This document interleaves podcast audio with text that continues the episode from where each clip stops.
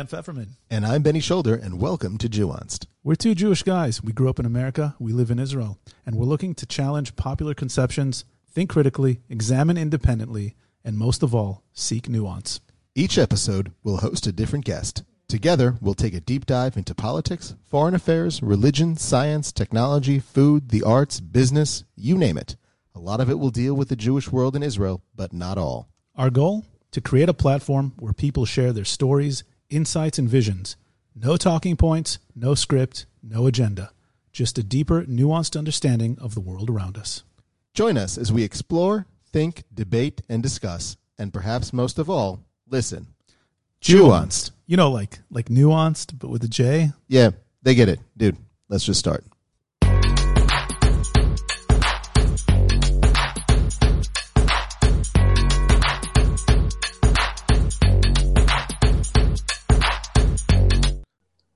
Greetings out there in podcast land, everybody. It's Benny and Dan coming at you live with another episode of Jewonst. Uh, Dan, how you doing, man? Dude, it's been a crazy week. It has been a crazy week, uh, a long week, I have to say. It's it's one of those things where I we had New Year's in the middle of the week, uh, so it's like I don't know. It feels like a really long week. It feels like you're still in 2020, even though it's 2021. If if I was, you know, on the job, I'd be I'd be writing in uh, 2020, and then like everybody does, xing it out and putting in 2021. and- Happened to me. Happened to me. Yeah, it happens all the time. It was Uh, the, the least uh, exciting New Year I think I've ever had. I mean, we're pretty lame on New Year here anyway, but uh, but we literally stayed at home and No, I had a party with myself. I worked. I worked. We played some video games with the kids, and I and I kept went back to work. I think I was in bed before New Year. You're You know, who am I kidding? I'm in bed every night Yeah, before 12 o'clock. There's lame. I can't even remember the last time. So between that and and like I think I'm just tired. I'm really really tired. Um, exercise more. That's the secret. No, I mean mentally tired. I know. Exercise It's, more. Um, it's a secret to everything. Un- unless the answer is how not to exercise, exercise is the answer. And I'm going to say that every time, and I say it to everybody who knows me. Yeah. The pro- the problem is is that that's not going to get you to forget about the reality of your your life that that you're living in this COVID loop over Yeah. and over and over and over and over again. Work hard enough until you can't think. That's kind of my philosophy. That works. Yeah, That does that's work. what I'm saying. That But- works. But Recreational drugs also work. you you could also do enough recreational drugs until uh until you can't think. Yeah, unfortunately, with uh, with the way things are, that's that's not happening either. Anyways, But dude, I had first of all, I've literally been on Zoom all day. Uh, exciting things, good meetings. Um, had the first inaugural meeting of uh, the Gulf Israel Policy Forum, which I helped found. Um, so that was very exciting. What- what's but, that? what's the Gulf Israel policy? So under the UAE Israel Business Council, um, which I mention just about every episode, uh, I helped found a forum. It's an unofficial forum, but it's a forum of policymakers, researchers, academics um, from various fields. So if we're talking about foreign policy, or if we're talking about economics or environmental policy or media or whatever, and uh, to create a forum we can collaborate and discuss and, and share information kind of you know out of the public eye. So we had our first ever um, inaugural meeting today and it was uh, really interesting and i'm glad we did. Michael oren graced us with his presence. Um, he called him up and he said he'd be happy to do it. But something even more exciting happened today you discovered your sexuality. no that's tomorrow Oh. no no no so we had a zoom retirement party for my boss at the jppi the jewish people policy institute and on this zoom call which i was asked to moderate because of my clearly uh, radiophonic voice um, It's because of Jewons. They they hear you do this, and they It's like, because of "You're the guy in the audience. So we had, I mean, easily among the biggest uh, leaders and influencers of the Jewish world, ambassadors and and what have you. Uh, but the guest uh, of honor who made a surprise appearance to congratulate um, my outgoing boss was none other than Dr. Henry Kissinger. And I have Holy crap, man! Yeah, I was on a Zoom call. Um, He's he's alive. First of all, he's alive. He's completely lucid and as sharp and as as uh, insightful as ever. He speaks slowly. He's 94, I believe. He speaks, he speaks very slowly, He's, but uh, he's immortal. you know what? He just might be.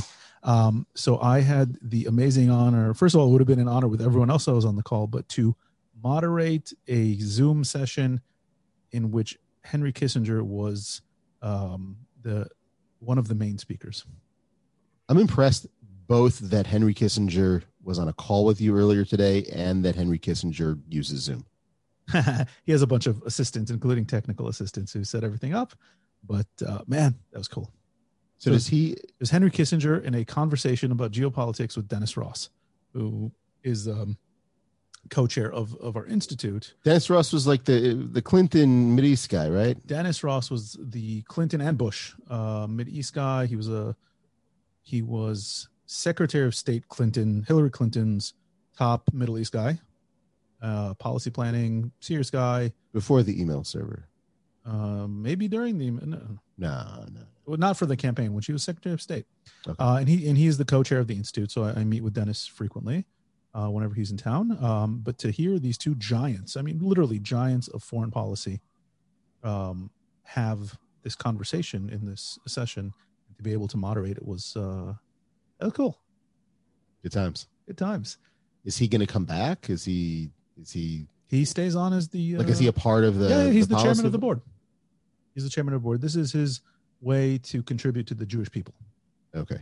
And and your boss, how long? How long was he? Eighteen years he founded the institute, and now we have a new guy, uh, Yedidia Stern, coming from the Israel Democracy Institute, and he's a, a, a well-known professor, a law professor, and also very important him the thriving of the Jewish people, which is uh, what we're all about at the JPPI. So cool, yeah, exciting. So it's like it's it's you got that going on. We've got this crazy COVID thing going on still. You tried to get vaccinated, it didn't work out. Yeah, they said go walk in, maybe they'll have extras. So okay, we walked in. They didn't have extras, but I've heard plenty of people who uh, who succeeded, but uh, that's fine. Yeah, I'm, I'm young. I'm healthy. So, to, to, to, to make this point, some some of the people listening, so they'll understand. In Israel, uh, they're giving the vaccine right now to people that are 60 and up. If you're below 60, or if you're a uh, medical worker, or if you're a medical worker, if you if you don't fit into that group at the end of the day because they have the Pfizer vaccine, they have to throw away what they took out. They can't put it back in the fridge for tomorrow. So right they call up people that are you know waiting or walk-ins or walk-ins or whatnot to, to try to dispose of it. The, the, funny story was just trying to use it. I should say. What was that funny story about the uh, the nurse who went out on the street and saw a pizza guy and she had extra doses? She said, "Come yeah, in, hey you, come in and get vaccinated." Yeah. Uh, uh, Israel, so yeah. Israel in a nutshell. So you. Dan didn't try to take it from somebody who deserved it, uh, you know, so we don't get like angry comments. I something. did not. I did not try to take it. Anyone. Yeah, it was, it was, it was, it was all kosher. Um, and yeah, so crazy stuff. So, so yesterday, you turned on the news, of course, or it was the day before yesterday, and I see that Trump is trying to lean in on the Georgia Secretary of Can State. you explain that to me? I, I'm I'm overwhelmed by literally everything else in the news cycle, including our own upcoming elections. What the hell happened in Georgia? Uh, the devil went down to Georgia. This mm. is what happened. No, uh, so so what happened? Uh, to make a very long story short, and this has nothing to do with the Georgia Senate runoff, which is obviously happening uh, or did happen uh, today, yesterday, today. I need to check in on the news. Uh, but essentially, they have to certify their uh, their their vote counts in order for it to to uh, to to cement the decision of the voters in, in in stone, and then have it be sent to to Washington and and you know as a certified vote count. And uh, Trump is is uh, and I, I don't want to be clear. I'm not hundred percent on this, but he he wanted to in in trying to overturn the results of the election, say that it is impossible that Georgia would have gone to a Democrat. To a Democrat. You know, his rallies were so strong. His performance there was great. How could it possibly be? And I think he was down by 11,800 yeah, find me 11,000 votes. And find me these votes. So today I read the entirety of the, I made the mistake of reading the entire uh, transcript of this, of this phone call. This is why you're tired all the time. The phone you're, call was an hour and 15 minutes long. You read a transcript so I read the transcript in the New York Times, but th- there are some good points to it if you're reading it in a comedic light and and anybody that reads this transcript is clearly going to read it in the Trump voice in their mind when they're reading it. It's like you see it, you see like it's Trump, this guy, the Secretary of State Trump. So you get to you get to read it in his voice. So I'll just read this one. Please don't please don't do the the. I'm not going to do his voice, but I'll, I'll say Trump says this about uh, the vote count. He goes, It doesn't pass the smell test. You have to pretend that I'm saying this in a Trump voice. It doesn't pass the smell test because we hear they're shredding thousands and thousands of ballots. And now what they're saying, oh, we're just cleaning up the office. Yeah. And then the Secretary of State of Georgia says, Mr. President, the problem you have with social media, they people can say anything. And Trump responds, Oh, this isn't social media. This is Trump media. It's not social media. It's really not. It's not social media. I don't care about social media. I couldn't care less. Social media is big tech. Big tech is on your side. You know, I don't even why know why you have a side because you should want to have an accurate election, and you're a Republican. It's almost as if South Park did a, a show about the caricature of an American president with just no regard for decorum or how things actually work, who has never even seen a government office. I mean, I don't care if you're a Democrat or Republican. People don't go around shredding votes. It's just not how it works. Did you see there was a movie back in the day? It was called Idios, Idi- Idiocracy, Idiocracy, yeah. with uh, Terry Crews. yeah, yeah. yeah. Yeah, that's where we are. Anyways, We've tie got- this up. We've got a great a great episode for you today. We've got a, a terrific guest uh, who we'll introduce in one second. Before we get there, two brief announcements. uh, brief announcements. Two brief announcements. So here's the deal, guys. I say this every episode, and I'm going to keep saying it every episode. Uh, we rely on the support of listeners like you and you uh, for this show to keep going You. and you Roy, for this for this show to keep going uh, and we love it when we get contributions and we and we do get contributions but we do not get enough so if you'd like to see uh, and hear Juwans keep going and keep bringing you great uh, great content great guests uh, from all contexts around the Jewish uh, around the Jewish and Israel uh, world uh, please make a contribution you can make a one-time contribution over Or- PayPal or and we prefer Or a, an ongoing contribution on Mm. Patreon.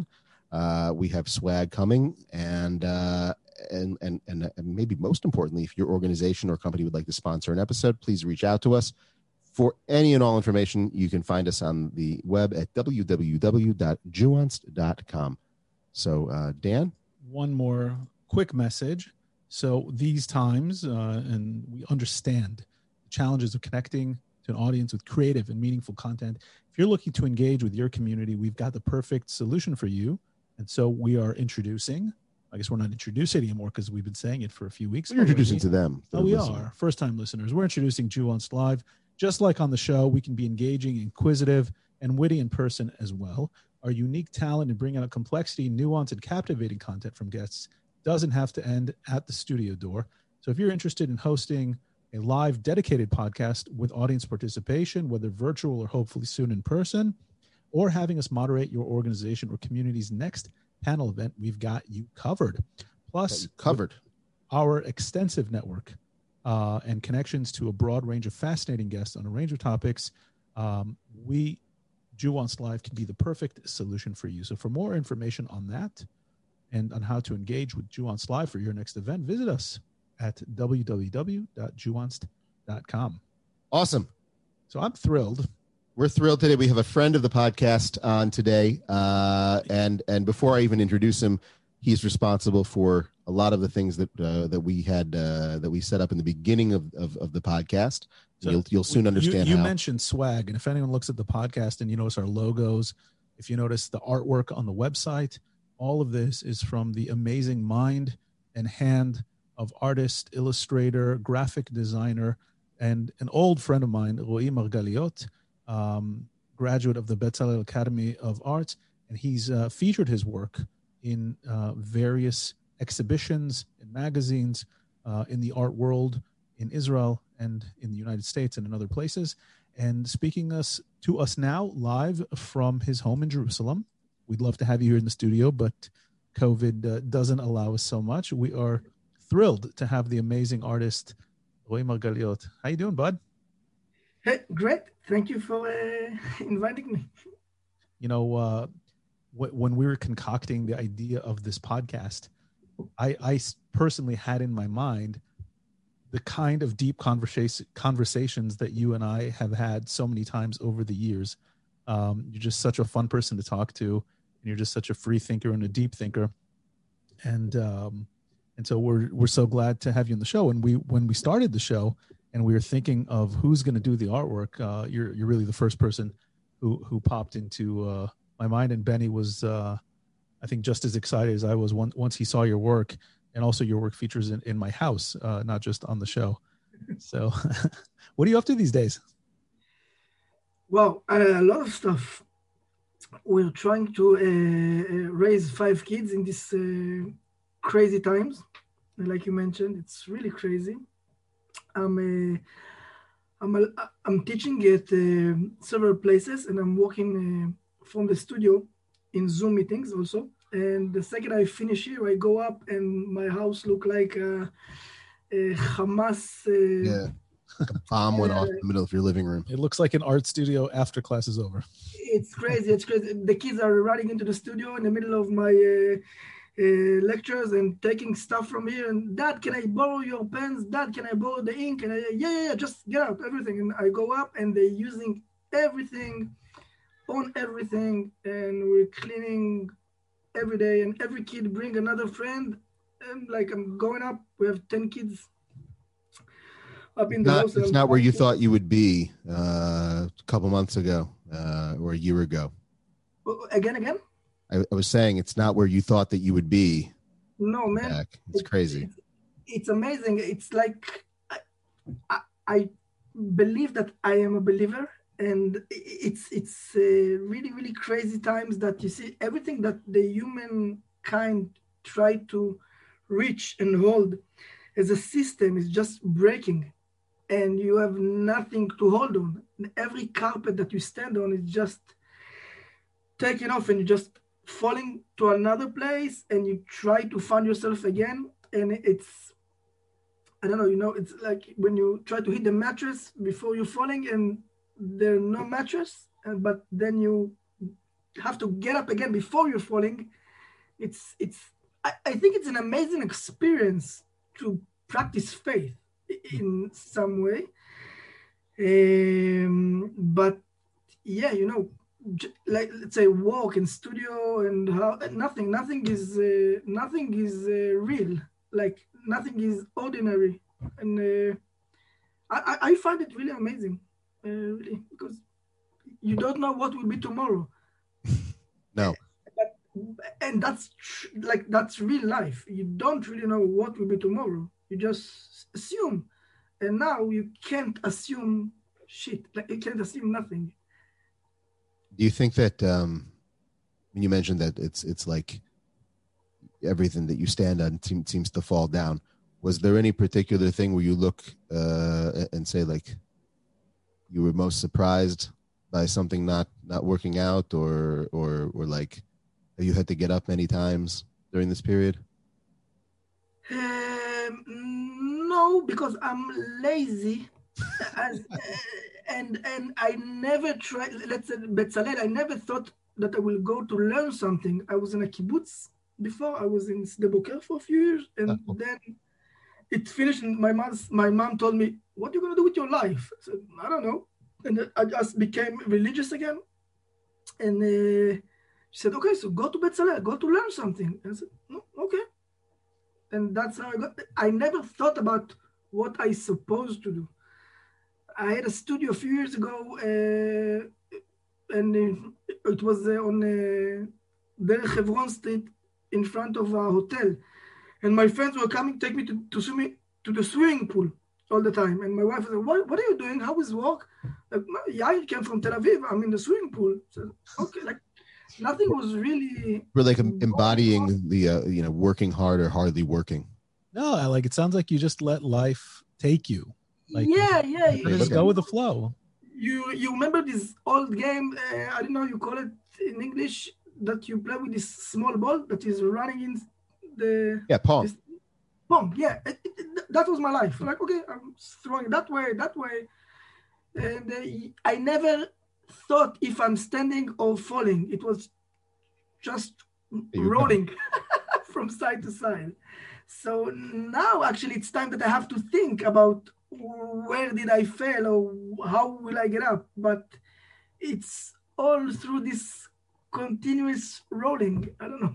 Did it change when you uh, had kids? Did that kind of life approach that that oh man, I can't just let I can't just go with the flow anymore. I need to, it, to plan it ahead. Happened on my on my fourth kid, we had to move to a bigger car, to a seven seat car, and I told my my wife I would just I put the kids in the car and I told her, wow, babe, we have four kids. You have a basketball team. she looked at me and said, I'm so happy that you understand that you're a father now. Because Oh, three kids wasn't enough to understand that you're. No, I, I- we have five kids, Baruch Hashem, but I, I think it's it's uh, maybe because I'm a bit childish, so I I, I don't. Uh, uh, my kids always telling my wife, uh, "Dad always spoils us," and I never think that I'm spoiling them. I'm just doing things that I like. Like I go to the grocery and I, I just buy ton of candies and snacks because I want to eat it. I, I don't want to give it to them. And they're like, "Oh, Dad, can you give us some Pringles?" Like, no, it's mine. Can you give us some? those, you Yeah, I- remember me eating those jelly snakes? I was I really fond of those jelly snakes. yeah, like gummy "Dad, worms and uh, gummy Yeah, bears and different. Yeah, yeah, yeah, and like, Dad, can you give us some? No, it's mine. You go to eat some fruits with your mother. This is my stuff. Yeah, I, I find myself in a very similar place where it's like I'll, I'll go to the store and I buy food that I think is going to be healthy and, and work out for the kids and for us and everybody. And, and my son, I feel like a total failure to follow as, as as like you know helping him with the whole nutrition part of being. I have a three year old son, so yeah. he's- Oh, three year olds need to understand um, full nutrition concepts by that age. I try to get him to eat, you know, protein as a growing boy and whatnot. And it's like anything that that has, if anything, COVID has turned him into the opposite of what I've, I've tried to have him do. So I, I tried to have him eat a balanced diet, and, and we're home, so I tried to have him eat healthy food that I can make at home. And he has decided that uh, he's only interested in eating chocolate, um, potato chips, and chicken fingers. Oh, okay. schnitzel on him. That's it. That's all he'll eat. Oh, not and, and pasta and rice. Okay, that's As long as he's not eating them together, you're in a good situation. No, no, Like, he's- son, Yeah, he's he, he but like he's very militant about it. So it's like if he wants chocolate, he's not having anything you can't, else. you can't give in with the chocolate, but with the the rice. Uh, look, No, he's a terrorist, man. You- The, you- the problem with him is that he will literally have a, temp, a full you on. can't give in. But you, dude, You can't give there comes a point where it's like it's either that or you're going to be violent, and I can't be violent because then you go to prison. So you just you're like finally I look at your wife and she's just like, dude, just, I, I can just- tell you, I can tell you, we have an, we have an 11 year old, and he's a gifted 11 year old, and he understands biology and chemistry at an advanced level. And I always explain to him the fundamentals of nutrition, and he five meals out of six refuses to eat protein. And I'm trying to explain to him, you're a growing boy, you exercise, et cetera, et cetera. You need protein. I don't want protein because it's not that he's saying I don't want protein, but like literally every food that you could think of that has protein, he just doesn't want it, and, and he won't eat it. So he'll eat carbs, and and my wife keeps telling me you got to relax. Like they won't let themselves starve to death. right, but they, but they will subsist on like crap if you let them. Well, so but, so but what what did you did when you were a small kid? Like I don't remember my mom. I was a fat kid.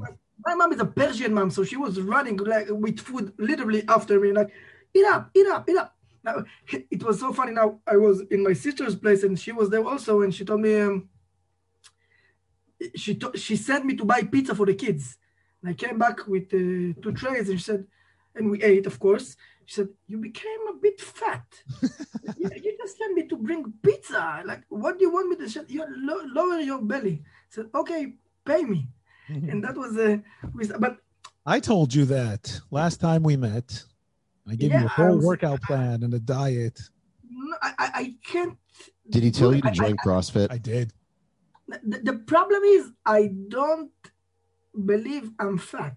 Like I can, I, my wife, she said, "Look, man, you you're humongous. You became more fat." Like I'm prettier than you. I am much more prettier than you. You can't call me fat. You didn't become fat, man. You just you just changed shapes.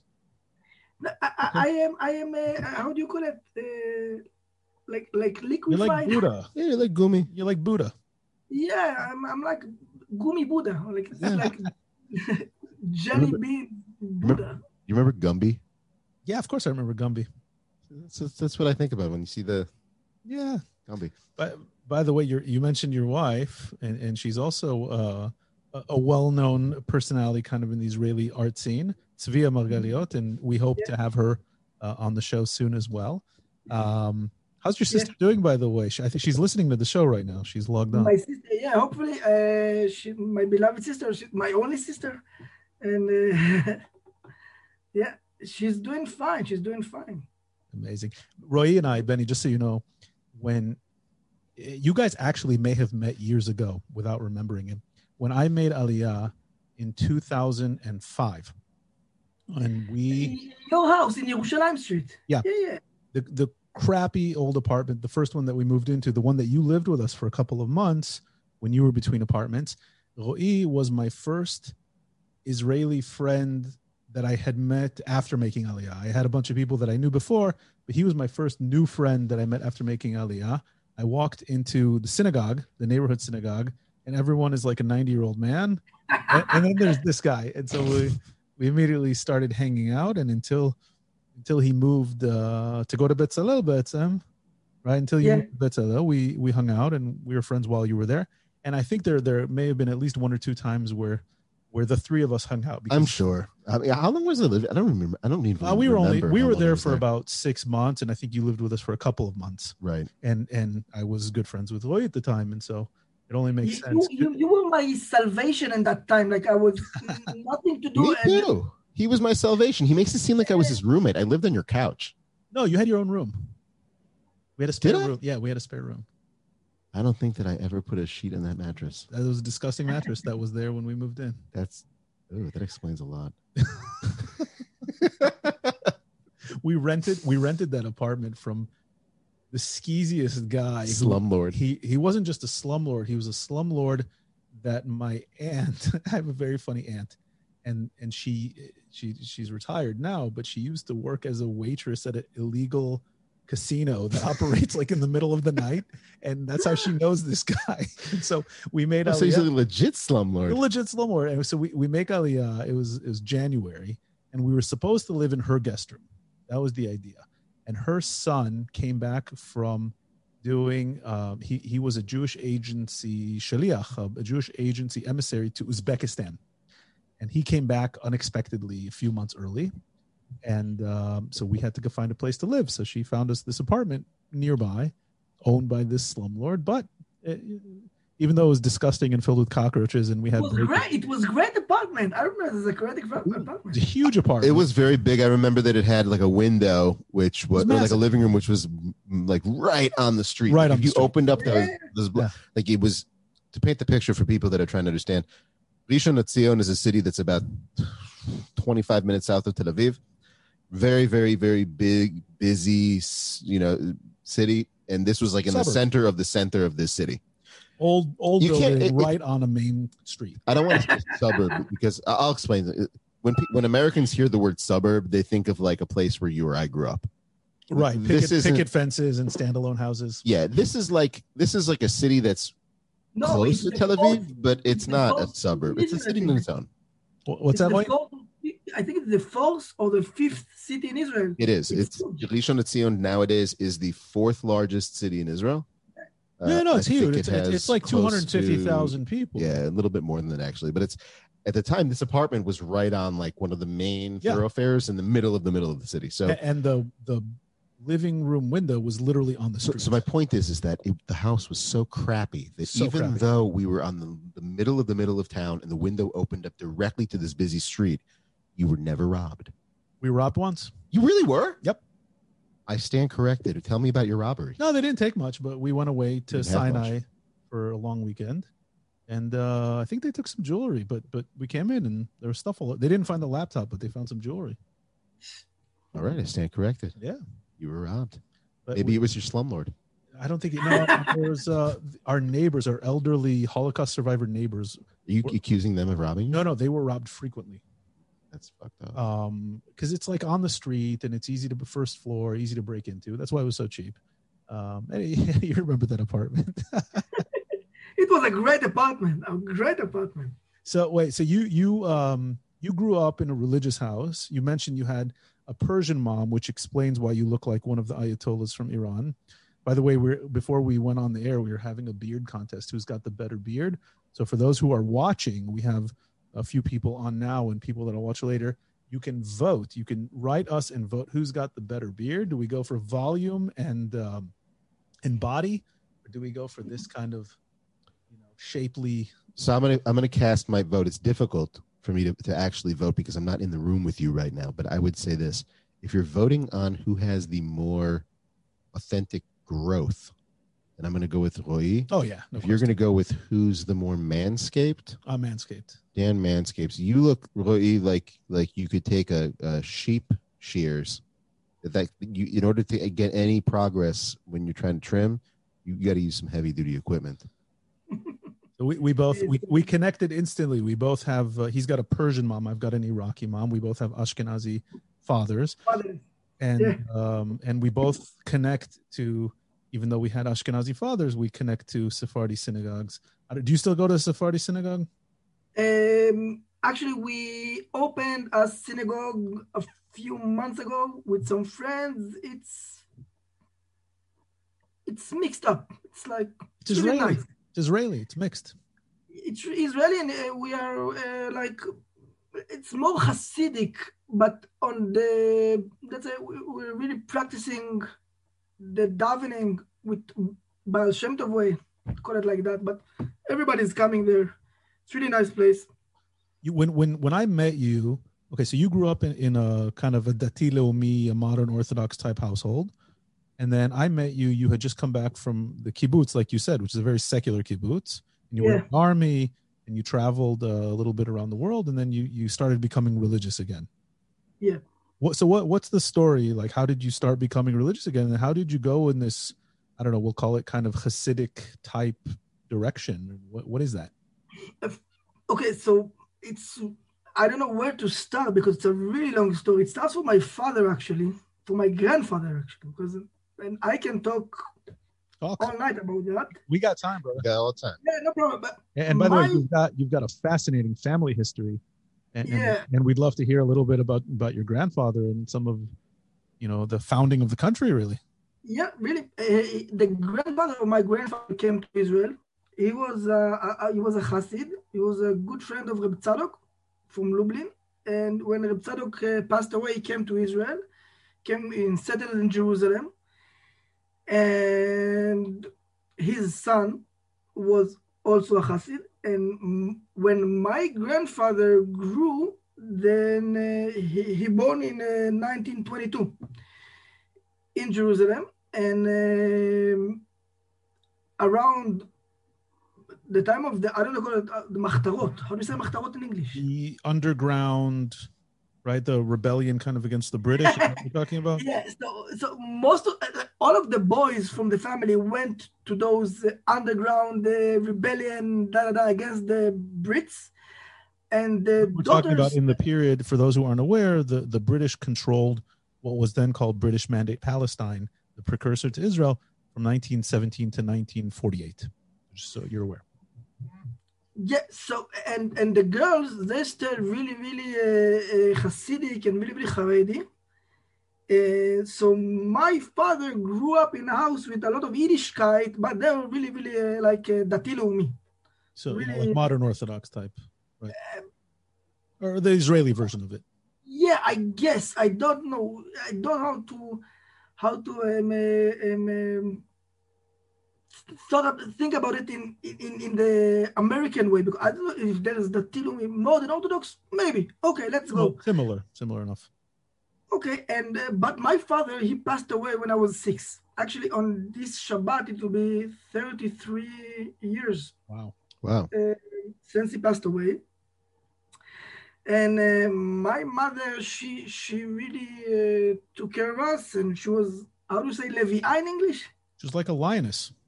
Just like a lioness, yeah. Really, she was like a father and a mother to us together with all of the love and the care. But I guess when it, you're a little kid and no there's no one to um, to put the right way for your education, um, for the connection with God.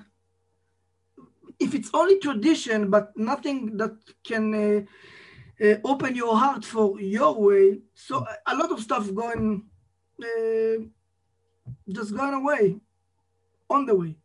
I don't know to say uh, you're saying basically she was so busy providing, uh, you know, being a single mother that you know. I, I don't know if that's about that. I just say it's really easy to get lost if you don't have a right way and someone to guide you with the right answers or the right questions Mm. in your personal quest. And as a kid, um, it's really hard to stay focused in something that is uh, spiritual in a world that is not spiritual.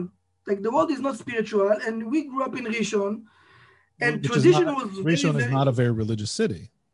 No, and, and you know, tradition is tradition. Yeah, you do a lot of stuff, but it's like ceremonial. You don't really connect to it. And easily when you're 13, 14, and there is really nothing to hold on except respect for the family, and maybe that's it, basically. But friends are much stronger than family, as I believe in those ages. Sure. I'm, I'm I'm really afraid for my kids. You know, they're like my oldest daughter. She's nine, and I'm thinking what what will happen when she becomes fourteen. But uh, yeah, so I just you know I never thought about there is no God, there is God. Just like I said before, like this Pong game, just rolled over until I became non-religious. But there was nothing that made me non-religious on purpose. And uh, I guess when you're old enough, there's a lot of lies that you can tell to yourself to justify the way you live. And uh, I call it lies now, yes, but back then it was like the real truth. I, I remember I had a non-Jewish girlfriend, and I it was I told my mom, but I love her. There is love. There, okay, it's anyway. Um, You know, it's funny. We're we're in this place now. Uh, my oldest is 11, um, going on 12, and we had to make the decision. You know, you're talking about showing your kids the way and, and at what age, and that's the crucial age of their their development and when they develop identities and start to have religious understandings. And he can get married in his bar mitzvah. and we we had to have for yeah bar mitzvah in a year. I mean, we had to make a choice of what school he's going to go to next year. So you know, when You you flipped a coin. w- well, no, because it, it, it's you know when I grew up in America, you go to the local public school. That's what there is, and because you know even though there was a Jewish school, I didn't really we didn't have an interest in going there, and You also probably didn't have the money to go there. didn't have the money to go there and and a lot of some of my friends went to like the kind of rich private school and i went to i had a very good public school and i was very you know glad to have gone there and i got a great education. Here first so first of all here you have the choice between uh, what's called a, a, a regular public school or what, what we would translate to our american friends as a secular public school or a religious public school. There are, of course also private schools. We put our kids in the religious public school for elementary um, and it's you know there's two schools here but when you get to high school you have to make a choice. Where, where are you going to send them so of course there's the secular public high school which is a very good school here. There's and then there's two yeshivot private yeshivot that a lot of our friends send their kids to. And then there's a public religious high school that until a few years ago nobody sent their kids to. And now there's a mixed pluralistic secular religious co-ed school in the next town over that a lot of our friends are starting to go to as well. And we we had to make a choice because this is a choice that could affect the religious identity of our kids going forward um, as it turned out we ended up going uh, we're going to see how it goes next year but we signed him up for the public religious school because a a lot of his friends are going there and b apparently they have new management uh, who's doing some amazing visionary things regarding education outside of the classroom and kind of a holistic approach. Um, they have a new gifted and talented program for sciences and maths and all this, but um, it was a big decision that we finally got to this point, and we couldn't just we couldn't just go with the flow. You know, we couldn't just be the pong, but we had to make a choice. I have four daughters and one son, and he is named after my father, Hmm. and is like you know my he's the only male family partner that I have since I am I was six. So like the only Persian women around until um, my uh, son arrived. And I remember I sat with his principal before we sent him. I and I told him, please, I ask only for one thing: don't interrupt my education. Hmm. And he was a bit insulted. And I said, listen, I, I'm telling you the truth. I'm really afraid. I'm sending him some. I don't know who you are. I don't know what you think about life. I don't know who his f- friends will be in his class. And I can't tell you I'm trusting. Like, I, can't trust you. I don't know you. And I don't know the system. But please don't interrupt what I'm doing. No, like uh, it was uh, when uh, the Lord told uh, Adam Arishon, we told him, "This is my world. Just don't Don't mess it up. yeah um, before i use bad language don't mess it up and uh, it's it's an amazing thing to think i'm not asking for anything just don't mess it up What what is your approach? What is your the way? How are you approaching uh, teaching your son or your kids? some wise guy told me before a few years ago he told me that kids don't learn from you they learn they're learning you Right. Hmm. you can tell them whatever you like but they see what you do like you know me i think I- i'm not really uh, uh, you can see at the back i'm not really organized and every time i'm What are you talking about, man? we didn't we didn't notice at all. yeah Uh, fine. and, Okay. and uh, I told uh, like I can't really tell my kid with a full heart, arrange your room, clean your room, Mm. because it's not fair. He's looking at me, and my studio is not organized. Nothing is clean here, and so how? Why would he clean his room? Because I said so. Okay, that's that's Sababa. I'm his father, but you see that like elderly people live and their house is not so clean so why should he clean It's it's same thing about religion same thing about education like i can tell him uh, he- he's he's really funny and he's really smart and he's he's, he's uh, in the second grade and he's not going into into the lessons. And they're calling us from school and uh, they're telling us that he didn't go into lessons. So my uh, he told my wife i'm not not going into the lessons. I'm just standing on the on my break. And it's amazing. It's amazing. And you know I, and I can't tell him you're doing wrong because you know but i'm telling him you're doing wrong because i supposed to but i don't believe in it so right. You have to you have to walk the walk and and, and not just talk the talk. And, and it's so true though that what you said, like we are responsible for crafting these people's lives, and they look at us as to how to, especially when you're talking about sons, uh, daughters too, of course, but you know we're talking Yeah, yeah. about sons here. You know, you know uh, there's something amazing that they learn to uh, be men from us. yeah yeah uh, Ari Ari Akadosh, I- how do you say I don't know say it in English but he's The, one of a famous uh, um, Kabbalistic uh, 15th, like 16th century rabbi, Kabbalistic rabbi. So he's saying something amazing. He said that uh, we our ego is telling us that the kids are us, but they're not us. They are free spirits. Hmm. The- we're just giving. They're given us to us as a present, or I don't know what, and we have to give them the tools to reveal themselves.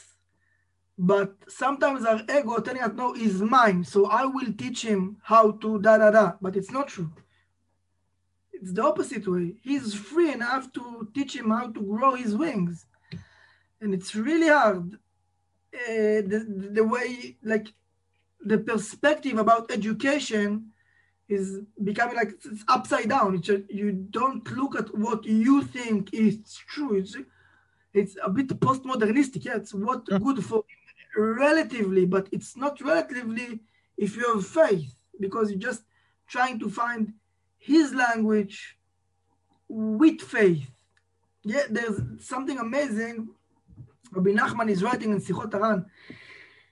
In the first uh, phrase, in the first uh, page, I think even, he said that no one can tell you what is your connection with Hashem, and not even you can tell yourself what is your connection with Hashem between day one and day two because when you go to sleep, you wake up a new man. So to give this to a child, and uh, it's a, it's fun because I'm teaching, I'm teaching in, in high school and in a, in, in a college, and we when you're teaching art, you're always talking about this thing about creativity. It's almost a creative man is, and when you try to create, you are da da da. But people are always forgetting that they are uh, creative only if they making themselves new again. They have to make themselves new again. And if you're trying to walk on a on a regular path, let's uh, on a routine, you really can't create. And it's the same thing about education. I think that's why education and art are going together really good because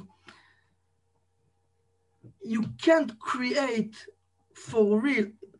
I think if you don't believe in your individual way to uh, to grow. If I, I don't know if I explain where do you, myself. Let me ask you this. Maybe we're getting off topic, but going into something as well. Where do you think that creativity comes from? Not from us. Hmm. Not from us. Meaning? I think the human being is very limited. Let's say I'm like a sponge and I'm 39 year old sponge almost and I uh, observe and I collect stuff. And all of those stuff are in my mind or in my heart, mm, wherever you like. Uh, and it's not really, nothing is. Uh, nothing is uh, making me nothing is guaranteed that this thing will collaborate in my mind or in my heart to do something. And I'm very limited in those connections because I'm just a human being. Yeah, I'm very limited if I'm looking at myself as a separate uh, organism in in this life. But the second I am evacuating myself for myself, and I am letting, let's say, again, I'm using a like uh, language of faith and uh, and uh, religious inside this uh, question that you asked me but the the second you evacuate yourself from yourself and you're letting this uh, infinite energy to make these things connected then you can then something is created but you can't really create something. It's like but my French, it's the difference between masturbating and making love for making kids. It's, you know, sorry. That's okay. well, I was going to say I've had some pretty prolific. Uh, no, and anyway, I, I think no. You look, it's it's one of those things, right? Because you're talking about creativity in in in your art form, and creativity manifests itself in everything. It could be art. It could be a, a, a writer's ability to write a book. It could be a photographer's ability to capture a subject. It could be a businessman's ability to write a very good uh, a plan for, you know, going into new market or whatever it is. And I think that there yeah. does come a point where you have to kind of submit to whatever idea you, you might have, and eventually you have to commit to to it and and start to go with it but you know, you said something interesting, which is like you have to let it take over you almost. That it's not. It's you, not you. Have, you, to, you have to put down your boundaries. You have to put down your walls. Right? Well, well. Uh, I think it's like holding the uh, the stick in both sides because, of course, that you were giving, let's say, uh, a, a, box with all of those uh, stuff that you can work with with them, yeah, and you have to know when to take out the hammer and when to take out the screwdriver and you can't do the same work with the same tool. If there's a different thing but you can just hold it up and then it will start working from itself. There's a nice a, a nice saying that i heard from a smart man once and he said how much does a man have to invest in something that it, it will make it happen? And he said, as long as you're not sure that it will work. Because hmm. the, the second you think, okay, I will do that and it will 100% will work, then you're not creative. You're not creative anymore. You're not a vessel for creativity to happen. Could can anybody be creative? What? Can, can anybody be successful at being creative, or are there some people of whom everybody is creative by definition? They cannot be creative. I, I think that's what makes us human. Yeah, but like I, I can't do what what you I can't. Uh, no, but there are things you that you, you, you just you you have a podcast. You have an amazing. So maybe if I if I can define what you're saying, not everybody can do what everybody else can do. It's not like tomorrow I can be a great visual communicator and do what you do, or I can write a book and be like what you do, and and maybe you can't do what I do, and but but we all have our passions, and we're all letting in whatever this energy is in order to uh, allow us to be good at whatever we're able to do. But of course you don't need two things to do the same thing in life. You know there's something amazing that i've heard about uh, how do you say kin in english? Jealousy. Jealousy, jealousy. How, about jealousy. Why do people jealous? What do you think? Why do people jealous? I'm asking you now.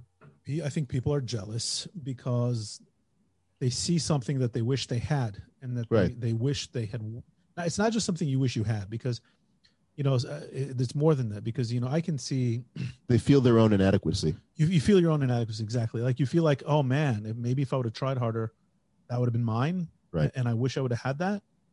Or you done know? that or felt that or been know, like, there or had that experience like i see i see a billionaire okay? Like a billionaire like real billionaires and i don't feel jealous. Like it'd be cool but like it's not something that I feel like if I would have worked harder, I could be a billionaire. Like I don't think I could be a billionaire. No, that's a that's a that's a scaled sum of of of money that you know.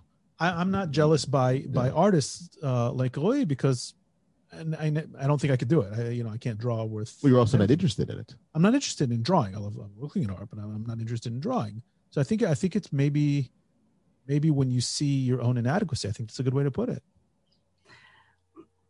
listen up. That's an amazing thing I've heard from a wise man. By the way, I have to ask: Is this all the same wise man, or are these different wise men or women? You have to come to my house uh, sometime, and we talk about it personally. But uh, anyway, it's all things from his wife. uh, I'm not denying anything, yeah. But um, it's a, it's a some again in the in the perspective of faith, yeah there is not a chance that the Lord want two same ways to reveal himself. But sometimes someone sees someone and he said, maybe he got my part. Maybe he's the same part as me in the in this puzzle. There is a puzzle, and maybe we are sitting on the same part. So maybe my part is extra, and they don't need me in the puzzle. Wow. That when jealousy is coming in, said it's about life. It's a, if I am not needed to reveal something bigger because someone else is revealing what I want to reveal or I need to reveal. So I I there is no reason for me to be exist. Wow. That's jealousy. It's amazing, right? It's a huge thought. It's a huge thought. Still trying to and then what? He's he's saying uh, all. Uh, I'm I'm going to translate. Uh, Benny. no, if I understand correctly, you're no no your English is fine. It's a complex thought. Um, if I understand, it's, yeah, it's not it's not it's not you guys. I'm just dumb. no, no, it's a, no for it's real, a, for real. I, it's, it's a really. I'm, if I understand correctly, he's saying he's saying God God gives everyone, and this is this sounds like a very Hasidic type uh, thought. God gives everyone a role you you have your your individual you benny shoulder have a role of uncovering something in this world of discovering of creating something. You you were put here for a reason okay? Each of us were put here for for a specific reason. You're saying jealousy comes around when you think you see someone else having discovered or uncovered what you think you should have done and then you feel like you don't have a place in this world anymore that you're completely meaningless and useless now because you think you saw like if if I if if you were if someone started a podcast like Nuanced and and you saw it before before you got to launch Juons, Mhm. and you said, "I was going to do that. Like that's my that was what I was going to do in this world. Now, what's my point?" That's what I felt about when Facebook came out. You know, you know how many times it's happening when tr- you're trying to make art and you try you're in inside of like a creativity ses- session, and then you're working on something a month, two months, and then just you know just looking on Instagram or something, and you see someone did the same thing you thought about, Wow. and you can even I can tell myself he did that because I thought about that. Right? You I could be thought- flattered by that though too. In a way. First, it was my thought. You could be you could take you could be flattered about it though in a way. You could say uh, yeah, of course. that I must have had a terrific idea if somebody else that if especially if it's someone you admire. That's Yeah, how, yeah, that's how I I'll, I'll give you I'll give you an example of how and it's a slightly different context and and maybe it's not exactly the same, but um boy my my what I do uh I was I was a content manager for a, a big tourism company here in Israel. So I wrote the itineraries that would be sold to the clients. Um, and uh in in so doing, everything you do when you're writing a, a plan, you know, you're going to visit, uh, going to go up Masada, then you're going to go to the Dead Sea, and then you're going to go afterwards to En Gedi, and then you're going to drive back to Yerushalayim, and then you're going to go to dinner at, um, uh, I don't know, Misadat Ima, Yehuda, and then you're going to go, then you're going to go back to the hotel. So for each one of those things, those like, you have to write a blurb because you can't just put on the page, go to the Dead Sea, because the people have never been there. They have no context of what that is. You have to explain on a, on a piece of paper in a language that's crafted to market it to certain people what it is. So you'll write these itineraries, which are like 14 days long. Then you'll send it to a client with together with a proposal. And then, uh, you know, maybe they'll come back to you and, and, and they'll accept it and you'll do business, or maybe they won't. So sometimes I would find my programs uh, sent to me by people that I know in the industry that were sent to them by other agencies. Wow. So I would receive something from a competitor and I would look at it and it would be verbatim what I wrote. And I would say to myself, this is great because what this means is, is that the client received this proposal. He sent it to another company to try to, uh, you know, see what their counter offer would be.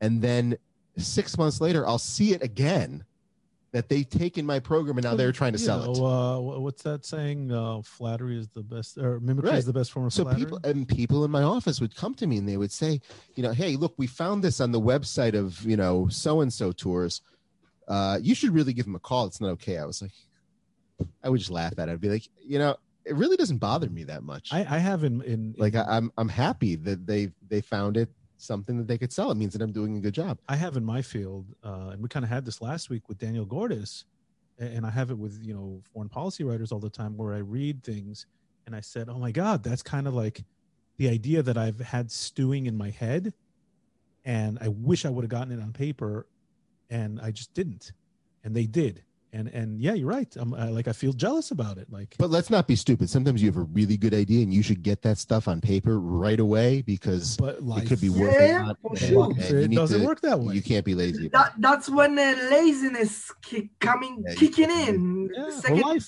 not just laziness, life. Kids, you can call it life, but let's say how many times you said, okay, this is life, but I have this thing to finish and have to do it. Life is easy to blame.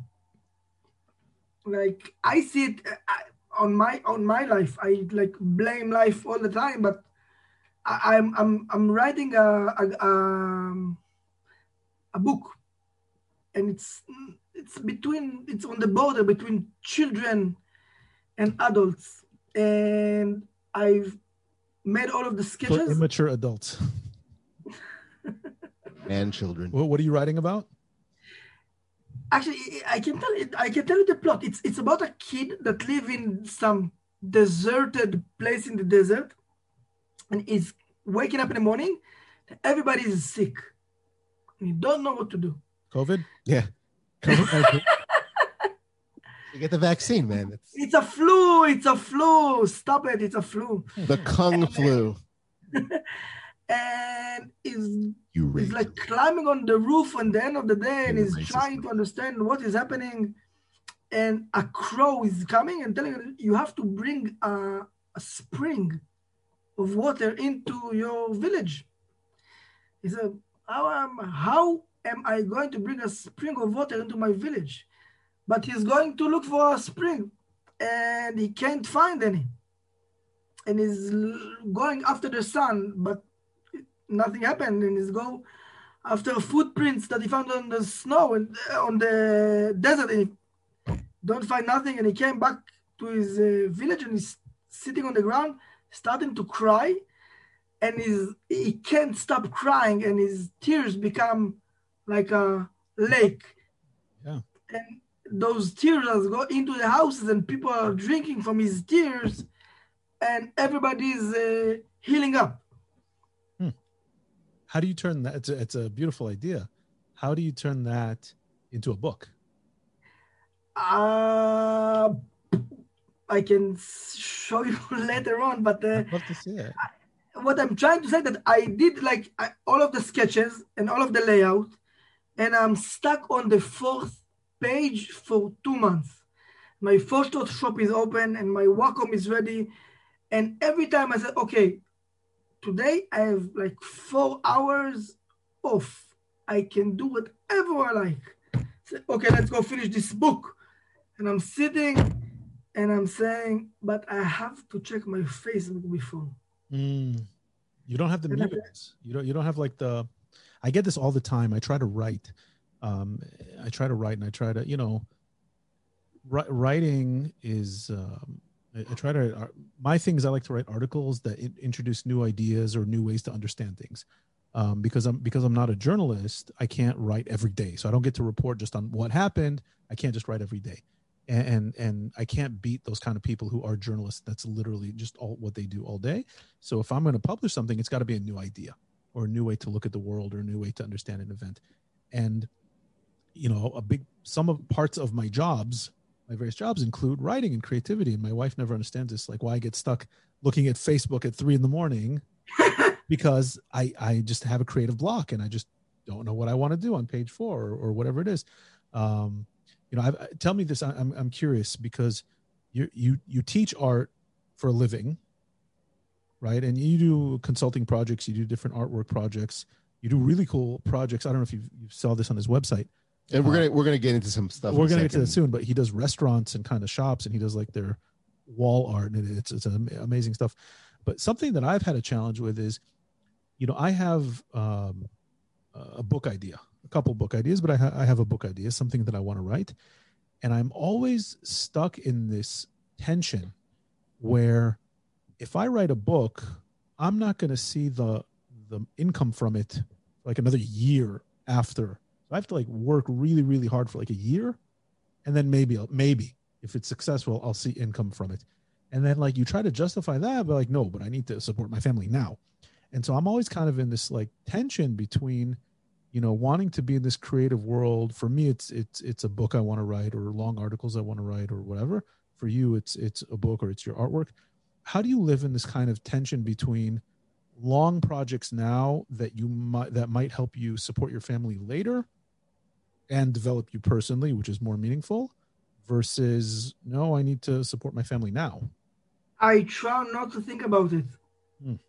really like um let's say it's really easy to uh, to think about success with uh, financial uh, benefits. I succeed because I made that and that amount of money and I can provide my family.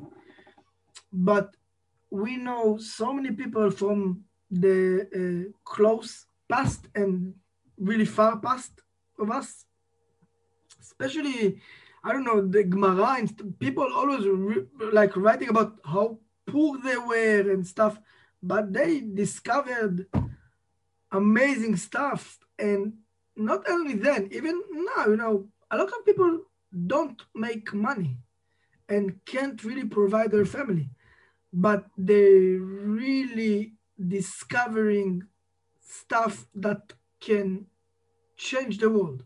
Yeah. So, so I think that let me tell a story there's a story about Rabbi Nachman that said that there was a poor guy that came into a, a, village, and there were two really rich guys on those on this village. They lived one uh, in front of the other. One was very generous. The other one was a really really cheap bastard, and uh, and he accidentally get into this cheap bastard house and. And he asked for something to drink. He said, I haven't drank for the whole day and I haven't ate for three days. Maybe you can provide me something for a living. He said, Yeah, no problem. And he gave him an axe. Said, Just do me a favor, help me in the backyard. I have to chop some trees and I will bring you food in a second. And he walked like for an hour. After an hour, when he got all dizzy, he said, I came here for to eat something, to drink. Where did this dude went? And he went to his mansion and looked for him and he found him after a few minutes and he said you i came here to drink so oh yeah you're here wow he opened the door and and pointed on the other guy's rich house on the other side of the road said go there tell them i sent you hmm. okay he went there he knocked on the door they opened him and uh, gave him a seat and gave him a bowl of soup. They go wash your hands. There's bread and he ate and he moaned every time he took a bite of the bread. And the owner of the house, this rich guy, looked at from the side and said, What is the problem with this guy, man? And he reached, he said, How are you? You okay? He said, Yeah, Baruch Hashem, everything is great. Thank you. He said, Are you okay? The food is the food is great. I haven't ate this thing for so many times, so many how days he said okay and uh, so why are you mourning so much? He said i worked so hard for this food.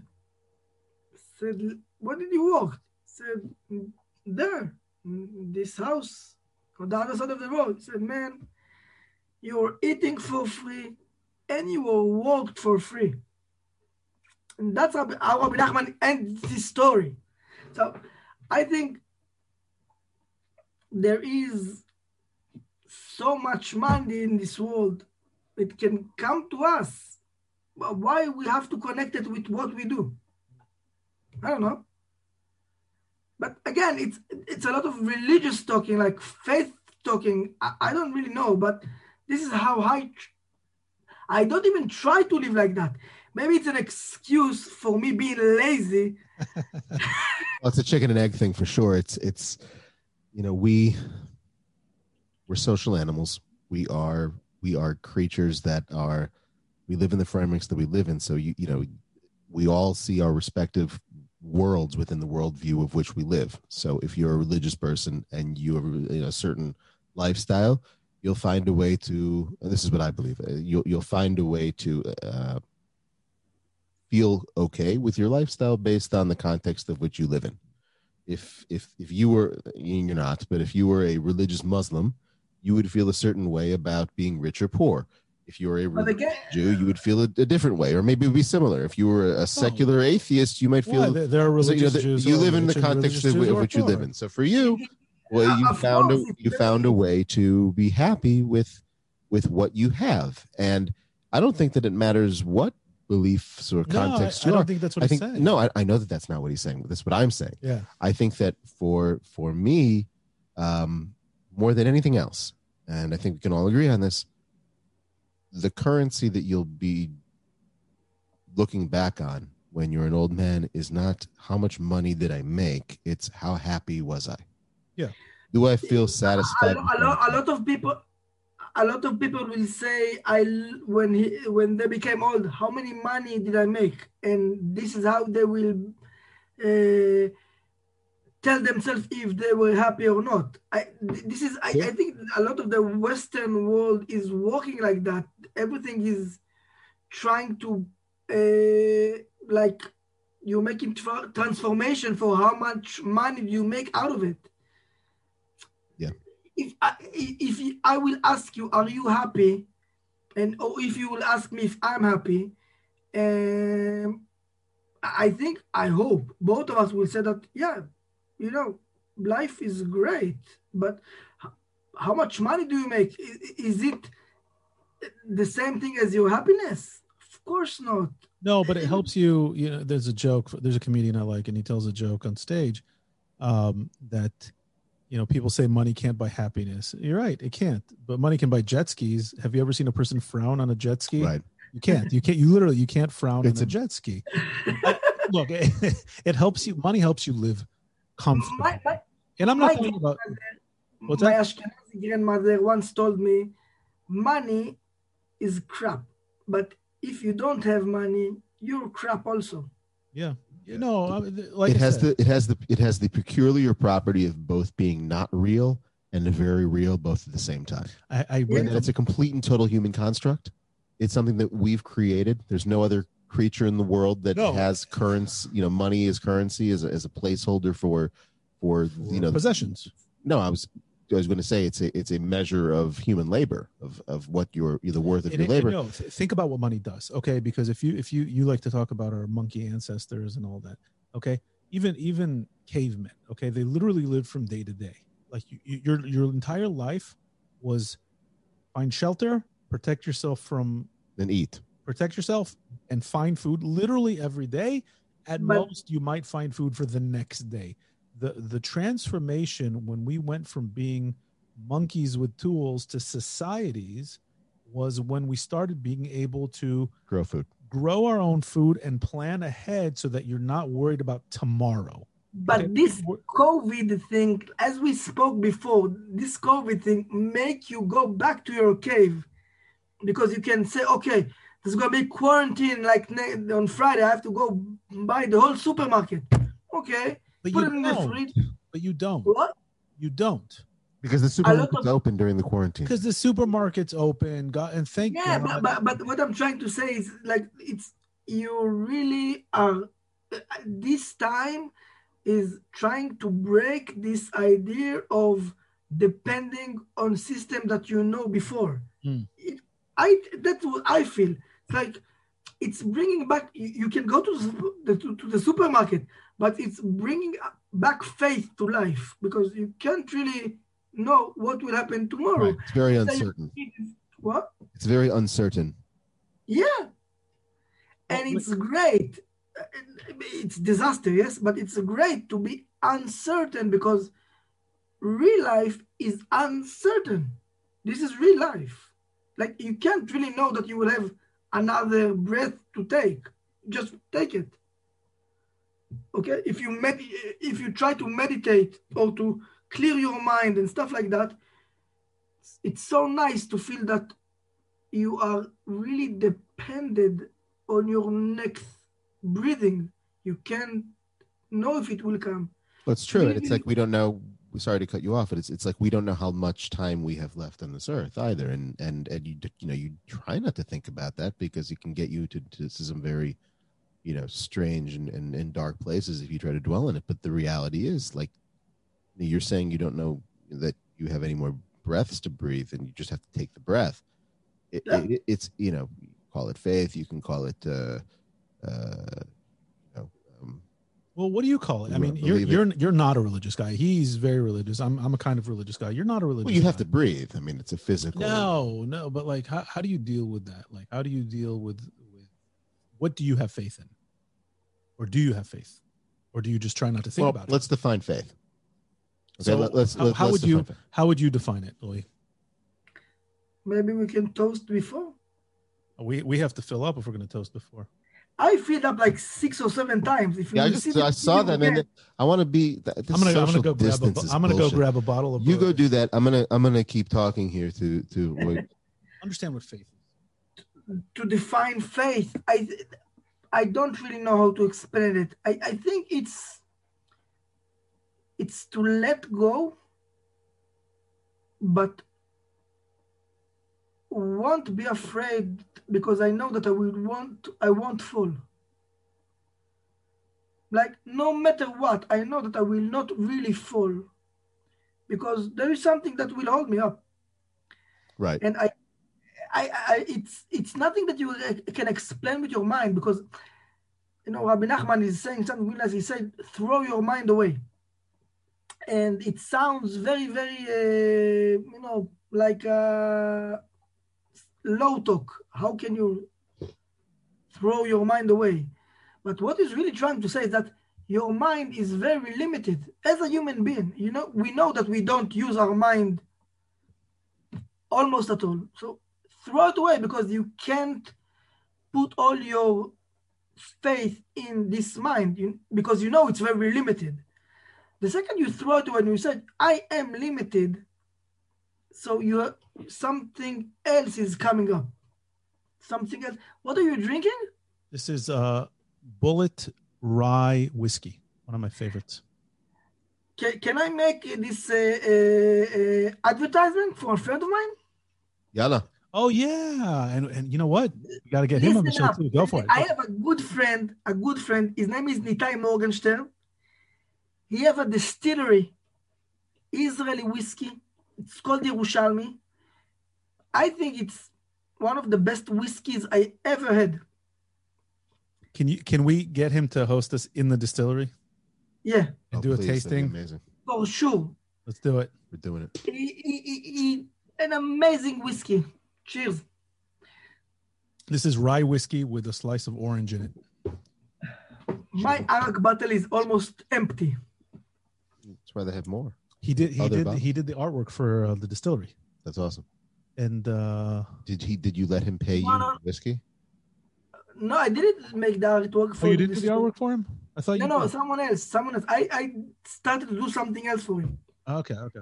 So to jump back into what we were saying, when you were out of the room, well, you said that faith for him is like knowing that you can fall and something is going to catch you. I'm simplifying. He said a lot more, but that you can fall and there's going to be something there to catch you. And we didn't Yeah. get into, you know, is there a God? Is there not a God? What's the force of the what's the life force of the universe, the origin of everything and the nature of reality? But just the concept that you yourself things are going to be okay. Doesn't matter. The times are uncertain. Letting go of the need to be in control maybe is a part of that for you. Um, and I would say for me, it's the same. And, and I think that, that first off, I want to just clarify maybe, maybe to you, uh, uh, I'm not an atheist. I'm, I'm, Oh? I'm relatively agnostic. Okay. Okay. So for me, I don't, I don't say that there is or isn't. It's just, I like, you know, Leave it open. I leave it open and I try to define like I, I, I like to have, you know, the nature of reality dictates to me what is reality. And I don't I don't claim to know at all what the nature of reality is, but I, you know, I definitely harbor some beliefs that, you know, if you're a religious studies or philosopher would say those are religious beliefs and and uh, and some people that are very religious would you know in, in traditional ways would look at some of my beliefs and say yeah i don't have i don't have room for that and what i what i so i'll, I'll get into it for a second I, I, I think I think religion became so narrow about uh, nature and connection with God. So it's really uh, it's it's becoming more and more individual because it can't be any other way. So a story about my father, may rest in peace. When he was with my uncle, when uh, he went to the doctor, and the doctor told him that he said, "You have a family." He said, "Yeah, I have two kids." And my wife said, "Okay, go say goodbye because you have not so much time to live." And he was really, really uh, like uh, didn't talk really nice, and my uncle was really upset. But they went outside, and he asked my dad. He said, "What do you think about what he said?" And my dad looked at him and said, "I don't know. He's not God. Like he's, he's a man. He's a human being like me. How can he know?" maybe it's the definition like between the lines the lines maybe i can read the definition about faith it's like i can't understand what is happening something is happening but how can i know how can anyone know like you know What, what, maybe did, what did what did he die of? he died of cancer and it- actually it's funny because like when he got out of this doctor he had the cancer but he he, he became uh, okay. After two and a half years he, be- he got another cancer. Maybe it's like the same one but uh, yeah but he was, he was really young he was 30 Wow. um yeah it's really uh, wow weird to think that I'm older older than him right now. But uh, yeah, he was. Uh, You're in was uncharted waters. Yeah, What? You were. I said you're in uncharted waters. You don't have a. that's what he said. He grew up. He no, no, uh, he yeah, never had that male role model. No, but what I'm saying when you when you're older Yeah. than your dad was when your Yeah. dad passed away, you're literally you don't have the example of No, no, I really don't. I didn't at all. I'm like I'm looking at my kids, and I'm overwhelmed because they have a father. They- They're having a father right now, and it's really, it amazes me. Yeah. Like I can give my kids stuff. I don't know, but there's some stuff. Let's say after I become secular and become religious again, so I, I found I found my own path, but there's a lot of stuff that I took from my dad. Like a lot of let's say the mikveh, he took me once. I remember it. I was around five maybe, and uh, he told me, "Let's go to the mikveh." It was Friday, and uh, I said, "Okay, but don't put my head into the water. I don't want to die." He said, "Okay, no problem." And then he just dropped you in. drowned me. and I think one of the very first thing I, I, I started to practice after I became religious again is going to the mikveh. Hmm. It was really, really uh, clear to me that this is what religious men do. why? is- I, why? You know, most religious men I know don't go to the mikveh. How did you start doing it? Why do you do it? So I said I I, th- I I think it's about like I remember my dad doing it, so it was really early aged. So it's more of a way to connect with the memory of your father than with. No, no. As long as after you learn a lot about this, it's it's different. I- I- Mikveh it's amazing because you just you. It's like rebirthing. Have you ever tried rebirthing with breathing? You know this uh, method? Do you, Benny? Rebreathing, No, rebirthing. rebirthing. It's like When you, it's it's like a um, it's like practicing breathing, and you get. It's better than drugs. Uh, anyway, the, the idea of mikveh is like to Go home and do that. Not drugs. rebirthing. No, the rebirthing. Okay. just a YouTuber, re- and you see this this Indian guy. Try, Hello, my name is Rajit. I'm gonna tell you how to rebirth. Ah, cheap. Rajiv, bro. That, Writing leave. YouTube. or something like that. We're gonna look up Rajib after this. You have to try it. Try gonna be a to video of ju- you. Yeah, it's gonna be a video of you. Wow. Really nice. Do you um do you know people? I mean, you're so you're kind of in these like neo Hasidic type circles right now. How did you get to that? I think to call it Neo Hasidic, it's. I'm calling it that. No, I'm saying it's. I, I, don't think it's the right uh, description because I think it's to be really. I'm not like that. I hope that I will be, but uh, it's connecting with your individuality. Uh, I don't know if it's Hasidic. You know, it's Hasidic. Hasidic. uh, They're writing about it, but I I heard once a wise man that says that Same one or uh, a different one. this wise guy he said he said that all of these Hasidic books that was written it uh, was um, not really uh, how do you call it לא מוצלח how do you say לא מוצלח Unsuccessful. unsuccessful uh, diaries of people that achieved really, really high uh, places of uh, recognition Awareness. that they can't explain it by through writing. You can't really explain That makes sense. to other people what you experience when you're uh, out of experience. Like I don't know how to. Um, I- it makes sense. No, it makes total sense. it's like it's like uh it's, it's like when a really successful businessman writes a book on how to become a really successful businessman it's like no you you are a talent or you had a breakthrough and now you're trying to recreate um you know i, I I'll, I'll take you back to my university studies Well, um, the art of the deal. the art of the deal uh in, in in my masters i i studied a lot of military history and strategy and it was always i noticed at least in modern times it was the, the famous writers are those who are going to the successful generals who with strokes of genius were able to win battles and then trying to describe what it is they did okay but learning these books doesn't mean you're going to be able to recreate that battle on Right. the battlefield it's it's a talent thing or it's a stroke of genius thing so it's like what you're saying is like this person was able to reach a higher plane of consciousness now he's trying to write a guidebook of for you how to do it right Not only that, you can go to this place also, but nothing is saying that his way is your way. Hmm. Because of this individuality connection with let's say I don't know I don't want to say God, but how do we say Ein Sof? the Infinite.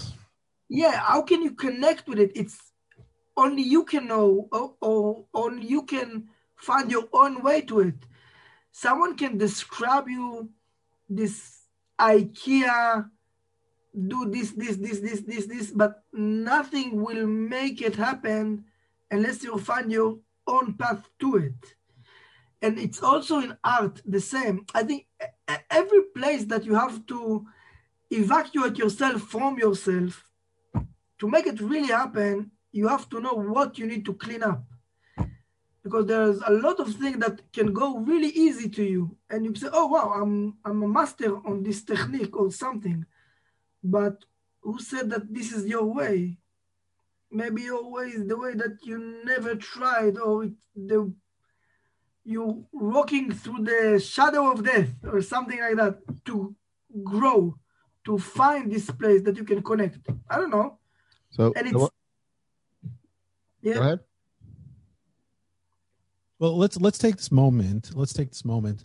Uh, I want to transition. Um, we're we're going to transition to some of your incredible artwork, and and we kind of want to jump into the creative process and the inspirational process with you, um, if that's okay. So for those of for those of you who are listening um, and not watching, My sister is still watching. I don't know. I know who is logged on at one point. I don't know who's actually on at the moment. Um, so whoever's on, you're welcome to leave a comment. Um, even even my sister logged on at least for a while. I don't know if she still is. Um, so what, for those of you who are listening, uh, just so you know, on the show notes, we are going to post um, some of Roy's uh, artwork. And uh, for those of you who are watching, then you're going to see it on the share screen uh, in just a second here. Oh, yeah, your sister's still on. She's watching. Oh, there she is. Okay, here we go. Uh, So uh, we're going to share some of these pictures and take us through the process. Uh, I, I love getting into the minds of, of artists and creative people. First of all, what is it? Obviously, what are we looking at? But then, how did you get there? What's the story you're trying to tell? And then, like, kind of, I don't know, take us into the sausage making a little bit. What kind of tex- techniques you have to draw on? Uh, ta- take us just through through the whole process. First of all, uh, my dream is to make sausage. So I, oh, I have a friend here. I have a friend here who who has I don't want to say perfected because you never perfect, but he's gotten really really good at charcuterie and sausage making, and he makes these wonderful uh, sausages. He sells them also, um, and uh, so I'll have to bring you some next time I see you. right, what are we looking at here? Uh, okay, let me ask you, what do you think that was my, what did I thought when I did it? What, what were you thinking about when you did it, or what do I what do I think about when I see it? No, what do you think? It's basically the same question. Okay, I think that you were thinking about a homeless man with a lot of love. Hmm. I'm, Yeah, thinking, I'm thinking about a guy who feels empty inside and he's trying to buy meaning. Hmm. it's also the same thing. No, No, Wait, was it a homeless guy though? it's the opposite. I, why it's the opposite? Because homeless doesn't mean you necessarily don't have meaning. It just means you don't have a home. Uh, the, my guy, my guy's not necessarily homeless. He's just empty inside. I don't know why I think he's homeless. Maybe I think he's like wearing Hmm. slippers. He looks schlubby. I think he's homeless, but I think homeless is meaningless. Oh wow! So you connected the two. Yeah, I, I- I think uh, the only thing that you're carrying with you is love. Like, if you don't have love, not to someone, but as an infinite feeling that you can connect to. So you don't have nothing. You don't have nothing, and you can lose everything. But if you lose love, then you don't have nothing.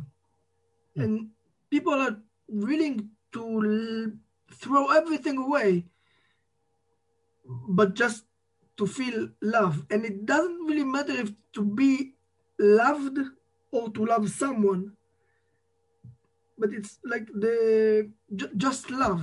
Is he is he trying to like buy love or is he trying to bring love to others? This is uh, Nancy Shapiro, or Benny's mom, one of our top fans, is suggesting ideas here. So we're going to share them. So And, what, and if other that? listeners want to share, again? What, what's what's the ideas? Nancy says maybe maybe he's trying to buy that she's thinking that maybe this guy is trying to buy love or that he's bringing love to others. I believe he's bringing love to others. Uh, I, I and I think he's bringing love to others to buy love. do you think he's empty inside? I don't think he's empty. His face is is red also, Yeah, true. uh, and I think it's it, it, it's like a it's a connection because you c- you bringing love to get love, and you want to get love that you can give love. And you know, uh, you know, ahava in Hebrew is uh, הגימטריה של זה זה אחד. Have you said it in English? So uh, there, there's a way to take Hebrew letters and give them numerical um, value and, and kind of do wordplay between mathematical value and words. And it's, so it's called gematria. and, it- and it's the same number, אהבה ואחד, love and one. Hmm. Uh, I think it's the same thing. You have to give to get, and you have to get to give. And, you know, Wait, was this recent that you did this or is this older or What, what set this off? I I think it's in, in the last year before COVID because I made a uh, small exhibition about it, and I, then I I did a, a, a, a, like a, graffiti project in some place that was connected to this uh, uh, to this subject. I called it a reawake your heart. And I, I drew in uh, this nice place called Beit Alliance in Jerusalem. And most of the paintings there were uh, connected to this subject of, uh, of reawake, reawake your heart. Hmm. The heart is most of the time sleeps if you don't wake him up. It's we talked about before about uh, making money and jealousy, and I think that the most important thing is that to feel that you are something that someone needs you for any reason. And uh, and i think this this uh, picture really covers it up. What, what inspired you to make this? what? Was there something that you saw or felt or that happened to you that inspired you to draw this? felt obviously. And uh, homeless people i really i really like to talk to homeless people. Hmm. and when i used to live in uh, Sde Boker, i used to uh, hang around a lot in uh, Be'er Sheva uh, central bus station. There's a lot of homeless people there a lot of junkies. And i always there sat with them and bought them food and asked them how they feel and try to understand. Not even understand just try to talk with them to you know I, felt that they need someone to speak to and i felt that i'm in the same situation you know? I need someone to speak with me also. So it doesn't really matter who it is i think. And there was funny situations there you know? Like i said someone you want shawarma? I said no go buy me some cake. I said, okay. Going to drink something. Say bring me orange juice. And I brought him big orange juice. Said, no, bring me small one and give me the change. What are you doing? and it was okay. It was okay, really, because you know, it just needed. I don't know. good life lesson? Yeah. Let me try to see if I can go through the next photo. Okay. Did, I've seen this one before, I think. Okay, what, what is this one? and that was on my uh, house in Aminadav. I just made a, a, a painting on the wall, like it was. Uh, it's outside of my house, and I think it's the same. It's the same subject as this one. Yeah, it's the same subject. Is just giving heart or getting heart, and you can see that there is a lock on the heart. And I don't know if I have the key, and I don't know if someone have have the key. There's a bird inside. Yeah, what's the what's bird? the bird? I don't know. You tell me. I don't know. When I, saw it for the first, I have to be honest. When I saw this for the first time, and again, this is like I see what I'm thinking about. I saw he kind of looks like from the neck up, like it's a spaceman, like a guy in a spacesuit, except that it was a bird inside of an astronaut helmet or something like that. And now that I'm looking at it, I'm realizing that it's a man without a face. But, unfor- but it's the same thing. It's, it's the same thing. It's an astronaut with a with a bird in it. it we are astronaut with a bird. Why, why a bird? Why a bird? I don't know. You you actually don't know? Really, it's just something that I really love to draw. It's easy to draw, and I think that in in symbolism, it's like describing a lot of stuff of holiness and how do you say Shekhinah in English? I don't know. The the holy presence, God's yeah, presence. yeah, eh, eh, eh, and, and and I think it's it's there. I draw a lot of those birds, and there's all they are always inside of a person. Sometimes in the heart place, sometimes in the head place, but it's always this connection between heart and and mind it's interesting and, to use birds. I, I do. I did notice use birds a lot. By the way, I watch a lot of uh, clips from like animal documentaries. Yeah, so do I. And the more I do, the more birds. The birds are they're dinosaurs. They are dinosaurs. They, freak me out. no, no, no. You're not. It's you know that's not just I'm not, like. I, am not making a joke. It's not a joke. Birds are actually the last living remnants of. Uh, and here's the here's uh, the thing, man. Uh, what are called sauropod dinosaurs which were uh, dinosaurs that went extinct in the Triassic in the late Triassic period. Look at you. Bird, no, I'm, this, I'm, I'm, I'm, I'm, really into this. Birds are, um, evol- from an evolutionary perspective, they are remnants that did not split off or go extinct that can draw their ancestors to. Uh, Look, to what they, you and have... I would think are classical dinosaurs, but if you look up on on Wikipedia, for example, if you look up birds and their lineage, you will see that they are the last extant species of dinosaurs. I believe it. Look at their feet, by the way. Their feet are creepy. Go go go go look at an ostrich's feet. Penguin feet.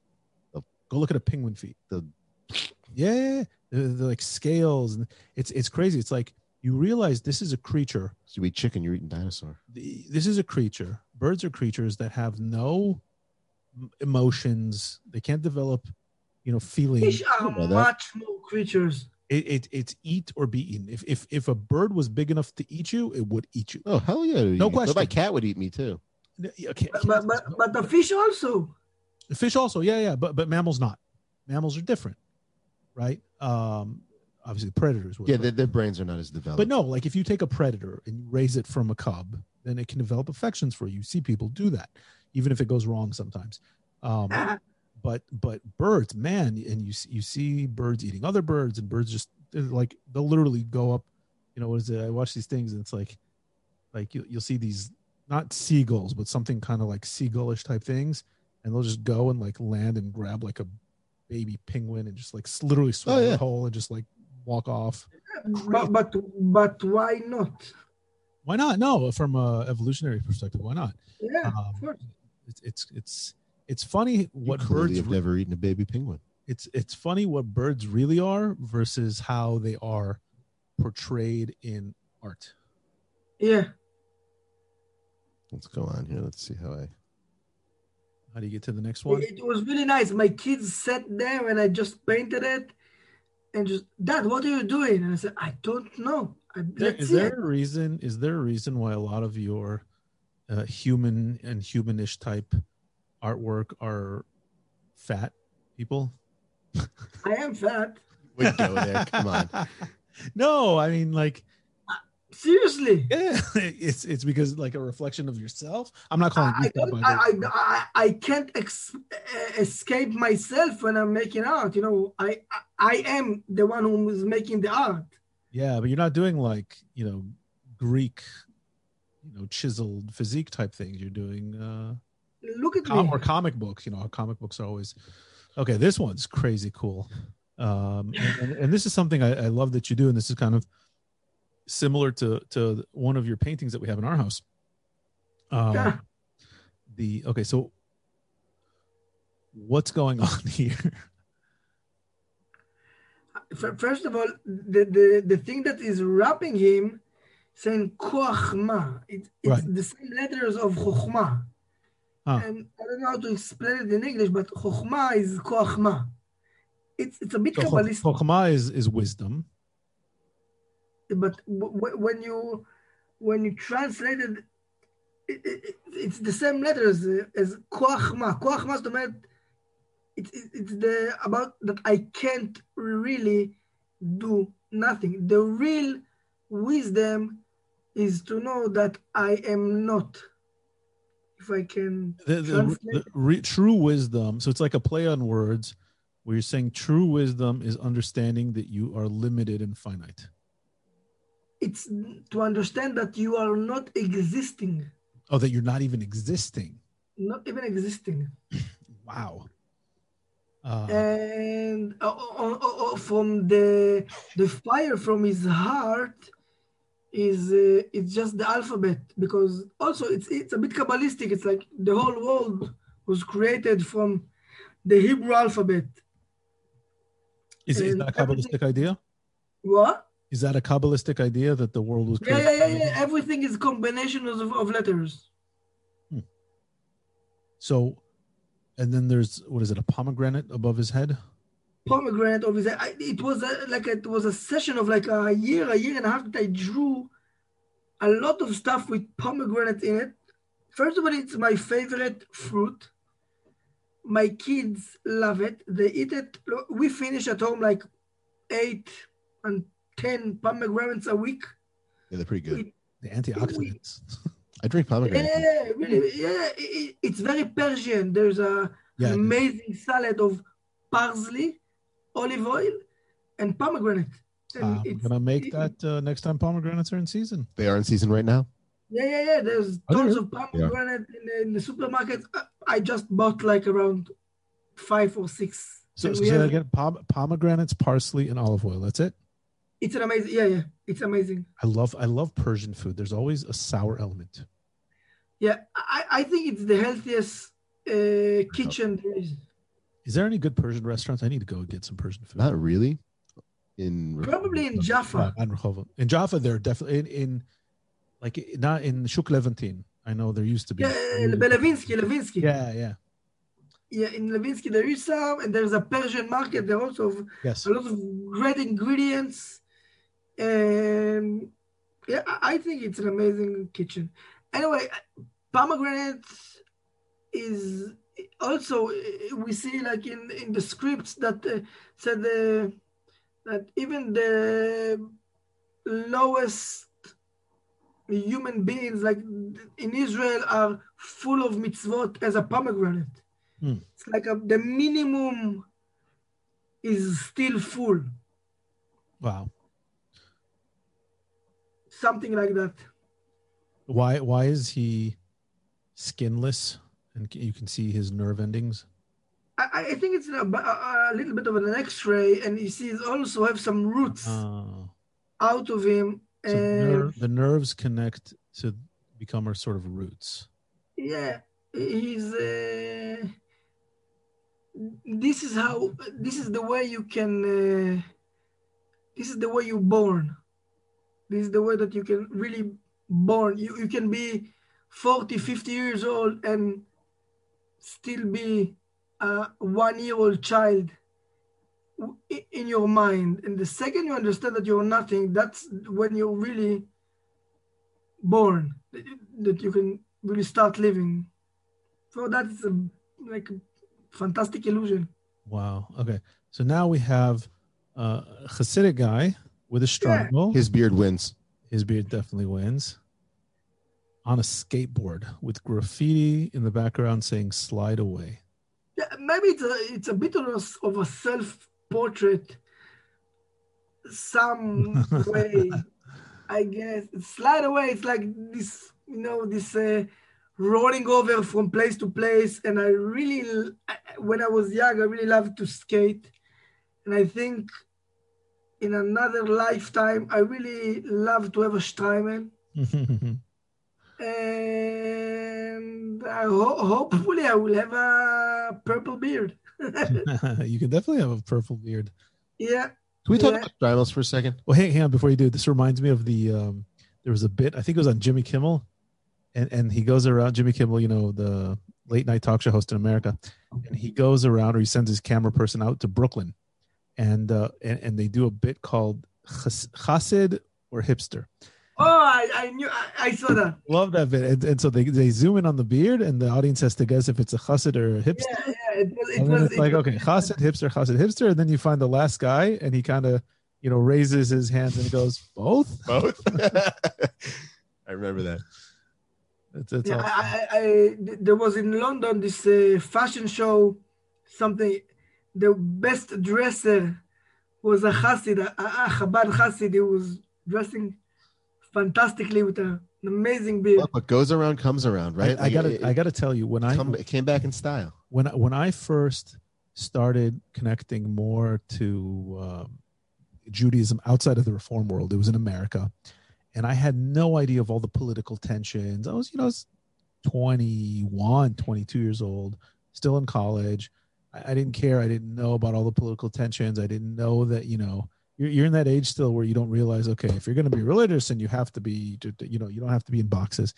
And I loved meeting and talking and hanging out with Hasidim and like their kind of worldview. And like there was a there was a time in my life when I wanted to dress like a chassid just because it's cool. Like, you know, before I knew what all the social implications. Are you what it meant. saying that you used to, if I'm reading between the lines, there were probably a couple of times where you dressed up like a chassid when you were alone, didn't just to I, I didn't have the clothes? just to see, but you would have. Cool. Would you wear a shtreimel? Next time we, we next time we'll meet, I will I will bring you a garter. But you know what I do? Would you, have? ra- would you wear a fake shtreimel? I'm not so much in the shtreimel, but I wanted to do like the the Chabad hat, like the Borsalino. I did rock one of those a, a few times. They should It's a do thing where fantastic you, like, hat. It's a good look. By the way, really, really fantastic. you hat. asked about the shtreimel and, and the Borsalino, which is the Chabad hat. Those were what gentlemen wore at a certain period in history. uh, You know. yeah, Yeah, it was called the 1940s, and it was like Yeah. the mafia. And if you were in Italian, town, No, that's just that's no, what, but the what Borsalino hat- distinguished people the wore. Bors- first of all, the Borsalino is not the type of hat; it's the brand of hat. it's the brand. It's the brand. and they still make them. listen, And I was what- in what's Rome. The problem, what's the problem with 1940s mafia Jews? There's no problem with No that at all. I was in uh, no, on, on the contrary, and some of my some of my family Amazing. members. I, I I would reflect on the fact that I was in Rome. Uh, let's say recently, but When- I mean, when in shit, it was a year and a half ago, and there are Borsalino stores, and the clientele that buys Borsalino at the Borsalino store in Rome is decidedly different than the clientele buying Borsalino at the Borsalino store in Borough Park I can and they do have a branch in Borough Park of Borsalino, and I'm they, sure they've like this hat company Both. is like it, it is sustained by old Italian men and Chassids. Hasids. That's Yeah. it. It's like the, the, the, weirdest. the shtreimel, by the way, that was what certain people of means in Poland and in various parts of Eastern Europe wore at different parts of the 1900 or like 1800s. serious means those things cost a pretty penny. Oh, it's a status symbol. Yeah, it is. I, I actually Yeah. have a I have a magazine I can show you with a guide to what different kinds Even of today, it cost it's cost like one thousand and five hundred dollars for a shtreimel. That's nuts. That's nuts, but that's you know that's where they Some put it. Hasidim buy their kids like in the bar mitzvah shtreimel also. That's crazy. Yeah. So that so that picture that's kind of like you just kind of where you wish you could be. It was a- a part of a project that I did to someone's house. I, I, I made him this digital painting, mm, maybe around two meters, and I he asked for me for uh, for people from Jerusalem, and I just made those series, the series of hipster Hasidic people all around, and Love it. I'd love to see the whole series. That sounds really cool. it came out really fine. It, it was really nice. They're really happy, and I'm happy that they're happy. Awesome. Uh, You want to put up the next one? Yep, that's what we're gonna do. So this Man, this screams Chagall to me. This is this is like a modern take on Mark on a Marc Chagall painting. I was going to say Van Gogh's Starry Night. You see the Starry Nights. I see I see the the silhouette kind of a person up in the sky on top of the buildings. I, I, I want to ask you, what do you think he's doing? He's putting the stars in place, or he's, Or he's taking, taking them. stars? He's got a bag. So it could, oh, it could be either. Yeah, it can be either. I don't know. That's a good question. Is he putting them in place or is he taking them? What do you think? I think that he's putting them in place because I see light coming out of the bag. That's a good. can uh, collect- if he's got stars in his bag, it col- He, he can Maybe. collect them, and also there's a light out of his bag. the people are pointing. Are they pointing because it's amazing, or they're pointing because they're pissed off? That's a really good question. I, I not nothing of the facial expressions or the determination in his eyes or whatever gives it away. I think I think that that is the main reason this project was rejected. oh no. no, it- Rejected it- by whom? What do, what do you mean by that? No, um, no, uh, it was a, a CD cover uh, for a musician, and my intention was that he was putting the stars in the sky, and he said that this is really arrogant to to tell this story about himself. That no way that he's putting stars in anyone's sky. But I really connected to his music. Who, who's, Uh, can you tell us who the artist is? Yeah, his name is uh, Ran Rishon. He's a he's an he's a musician. He's like a singer songwriter. He's an, he's an amazing artist. I think he's really he's worth a show. Hmm. It's really worth a show. Very Oh, interesting wait, man. so I, I maybe I missed it. Is he putting the stars in place or taking them? no, he's putting them in place. He's the one that making the stars happen. Is there a reason he kind of looks like Vladimir Lenin? Uh, this is how the artist look like. Oh, that's that's what the guy looks like. Mm, yeah. I didn't know if it was a deeper message on communism. Vladimir Ilyich Ulyanov. so uh, we we have um, we we have one of our guests asking uh, if they can if they can buy your artwork and if you ship to the United States. yes and yes. So Of how how how can they buy your artwork? They can connect me uh, via mail. Just send me an email. We will we will uh, put up all of this information on the show notes. But I think this is also a good opportunity to say that you do have a website, uh, and uh, it's it's roymargaliot.com, right? Yeah. And we'll put that in the show notes, as Dan said. And People can uh, contact you and they can buy prints. Uh, I have uh, two of your fabulous works of art in my house. One of which which, which we designed together. That is kind Yeah, of- it's, in my it's an original art. It's only in your house. There's no other place in the world that there, this painting is. and I love it. and I've been to the restaurant. and, and I actually yeah, Benny has been to that actual restaurant where I got that idea from. Right, and and again, uh. Roy did our our, our ju- terrific and memorable, uh, nuanced artwork. Yep. Which means just to to lay it out there for people that might not know, you know, we developed a concept of what we thought this was, and we went. You know, Roy took us through a process of It was a creative Right. discourse type thing to try to take a concept, and this was really cool. What you do, um, you took us through the concept, you walked us through, it, you discussed it. We had many, you know, long discussions with you that were kind of deep discussions, and then you tried to to turn that into into visual art. You know, how do how do you represent what it is we're trying to be visually? Yeah, I, I think uh, it's it's nice. Like everybody got a filter to to reach reality, Mhm. and I'm so happy that mine is visual. You know, maybe I- I'm just doing it for so long, and it's I'm really happy that you know I, I when I- when I just I, when I graduated, I designed the T-shirts for one of the biggest companies in Israel, and and I was really really upset because I thought I don't do something that was really like uh, important. And I talked to a good friend of mine from Belgium. She's a, a איך אומרים? מפחלצת? I have no idea.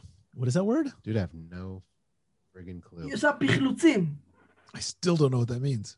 Like she took, she's taking animals and stuffed them. Oh, Taxidermist. taxidermy. Yeah.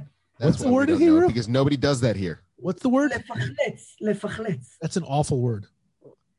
Sounds like, it, it sounds like something that you do, like like a bodily function that you don't want to talk about.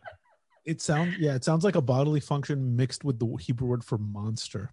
Like she, she, she, anyway, she's really she's amazing artist, and the first time I met her, she came to Sde Boker and she was looking uh, for a place to stay. She came with a with a boyfriend. And she, I, I was every time like my house was really open. She said, uh, and they were calling me Parsi that day because I'm half Persian. She said, "Do you know a, a guy named Parsi? They tell me that he's renting uh, houses. It's really nice to be Persian and rent uh, real estate. But I said, "Eh, I, I'm Parsi, but I have no uh, house to rent. What do you look for? Um, we're looking for a place to sleep. I said, okay, hopefully we'll find in the kibbutz, ask, I don't know. And then I saw them after like two hours. And I thought, you know what, you can take my room. I will go to sleep in my friend's house. And I gave them a house for three days. And she came here for an exhibition and she was uh, mixing animal bones and uh, and uh, dolls. As one does. that's yep, that's the the crazy word you said. Where, where I took it. There's a place next to Sde Boker that uh, they put uh, um, dead animals for the vultures to come to eat, and there's tons of bones there. And I took her there, wow. and we just stay uh, connected, you know. And she started to stuff animals a few years ago. You know, speaking and- of speaking of Persians and and dead animals and vultures, you know the Zoroastrians, they they didn't bury the bodies; they would put Yeah. dead bodies on the rooftop for the vultures to come and pick clean because uh, They, they still do it in India. In India, there are cemeteries like that. Yeah. sorry. My my uncle. You went off there, but that gave me a great idea. anyway, I, I talked with her and she said, "Oh, great! What are you doing these days?" I said, I don't know. I'm, I'm designing T-shirts." She said, "Wow, it's amazing." I said, "Why it's amazing? It's so boring." She said, "But you're making so many people happy. yeah, Imagine just someone is walking so depressed in the street and he's seeing someone with this funny T-shirt and he said, "Pff, "That's so stupid." And starting to laugh. I always wonder if taxidermists have like a red line that they will not cross. Like if you went Who? to them and you were like, taxi- taxidermists, the word that you said that we don't know. the what stuffing animals. Ah, Yeah, I- I, I wonder if they like have a red line. Like, do they will they stuff a person? You're like, look, this is this is this is Well, safta. That's what mummification is. yeah. no, no, no, no, no, no, no. Mummification, Kinda, kinda. kind of. And I guess it's like a It's modern. mummification is like the cousin of taxidermy. Taxidermy is like I would like to prepare this so I can put it on, on display. True. So, like, if you were like, look, my will and testament is that when I die, I would like to be put in my living room for all to see. and I bequeath you with my body to do this job. So when I'm gone, make me look nice. Would they do it? Or they'd they be like, "Mm, I don't know. I don't do people. Will they do, will they do, That's embalming. And Why not? because Why in not? America, okay, I grew up in the upper Midwest in the United States. So we went hunting and people would go hunting and, and we would go to friends' houses. They would have like a deer head on their wall or a eagle or a bird or a fish or a bear or so, like that was something that people would have. Not all, but some people would have. He's giving this look. I'm like, trying to imagine all the Jewy no, Minnesotans. no, this that was you know, not none many, of them not many. Jews did this, Yeah. but you grew up amongst people that Yeah, sure, sure. you knew what taxidermy was was, and you was knew, you knew how it was done. Tell, tell me why not? Hmm. Not why Well, do that. even why then not? like there there were there were animals that i would never see okay so like nobody had their dog stuffed and put in their There's a lot of people that display. that- there's a lot of people that stuffing their dog Yeah. and put it in the living room. i've never Yeah. seen that but i have seen any okay there was this store you probably had this in indiana too you, cabela's Nope. okay so there's a store it's a chain like rei Yeah. like these uh, huge hunting, huge huge camping stores. camping, hunting, fishing, outdoors type stores, and and Cabela's is this one. that It's like, I think it's in in Minnesota, and it's like in Texas and other places in the South and whatnot. And they have like it's this massive store and they have a room in the store uh, not just a room like the main hall in the store is literally a museum of dead animals of like any type of hunted animal from elephants to tigers to fish and sharks and polar bears and and giraffes and all kinds of crazy nonsense that no like, people. not not yet um and and and yet no no dogs no cats no no Because it's household boring. pets But this is like it's not fair because this is those are pets. So, but Anyways, those are animals. we went on a, on a on a strange spin-off here into a, a bizarre world Let, but us jump back to the next. so picture. jumping back into going back to your art um this one i actually really really liked um, What you don't like the other ones? no i loved i loved all of them um Of course, you but- connect to somewhere. but i like this one um So, so that guy's sitting on the beach, or the girl, and that person behind them is a creep who's coming to uh, rob them uh, while they're. Oy sitting. vey. oh my god No, look I'm at your kidding, kidding. And, and God, with the gutter. God is there in the sky saying, "What are you doing?" I'm just kidding. Um, Actually, it, it was part of an advertisement uh, for a show for a, a Gush Katif uh, 15 years uh, ceremony for uh, how do you call it? the commemoration of the of the, The- the evacuation unilateral of the. Yeah, of the evacuation. It was called uh, um, uh, disengagement post idealistim, post ideologist. Like post uh yeah okay posted it posted the It was like a spoken word evening for uh, a lot of people that lived there and were evacuated uh, from uh, this place. And this is the shoreline. there we got a little oh, had a little technical glitch. technical glitch here Roy is frozen on us. Maybe he's been taxidermied. Oh my god i hope not I hope not. The blink of an eye. Yeah, stop sharing here oh maybe that will help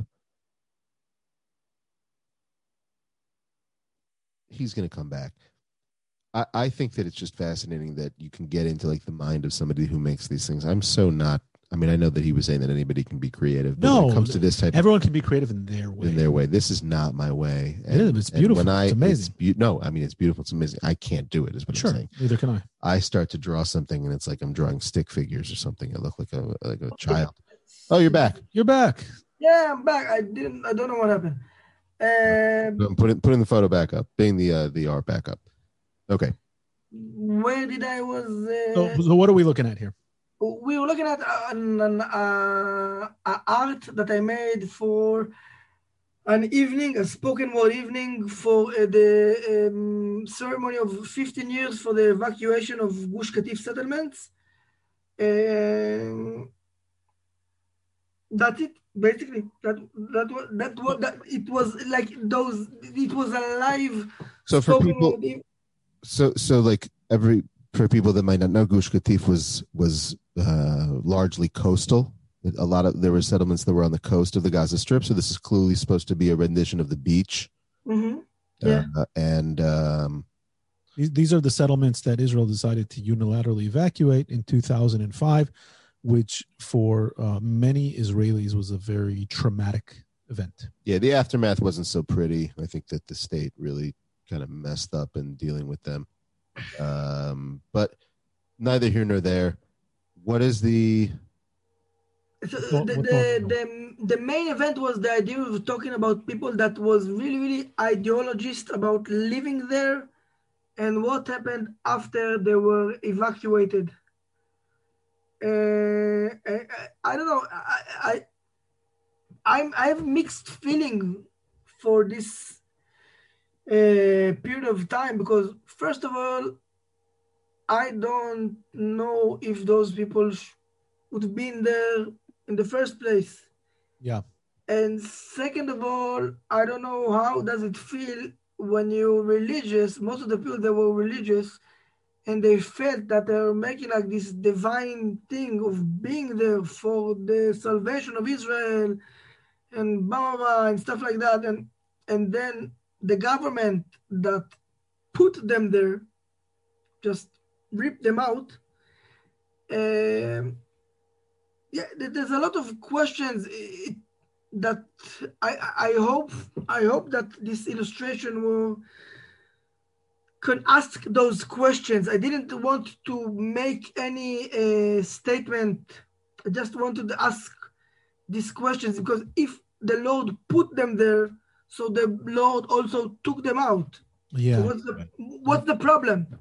If you believe that everything is by uh, God commandment, yeah. So I, I don't know. Yeah.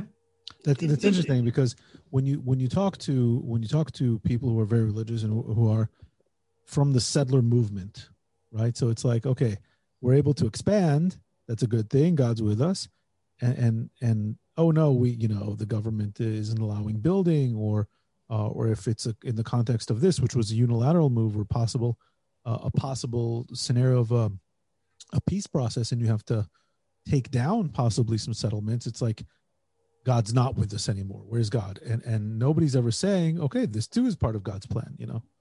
Yeah, I, there's some spiritual immaturity there.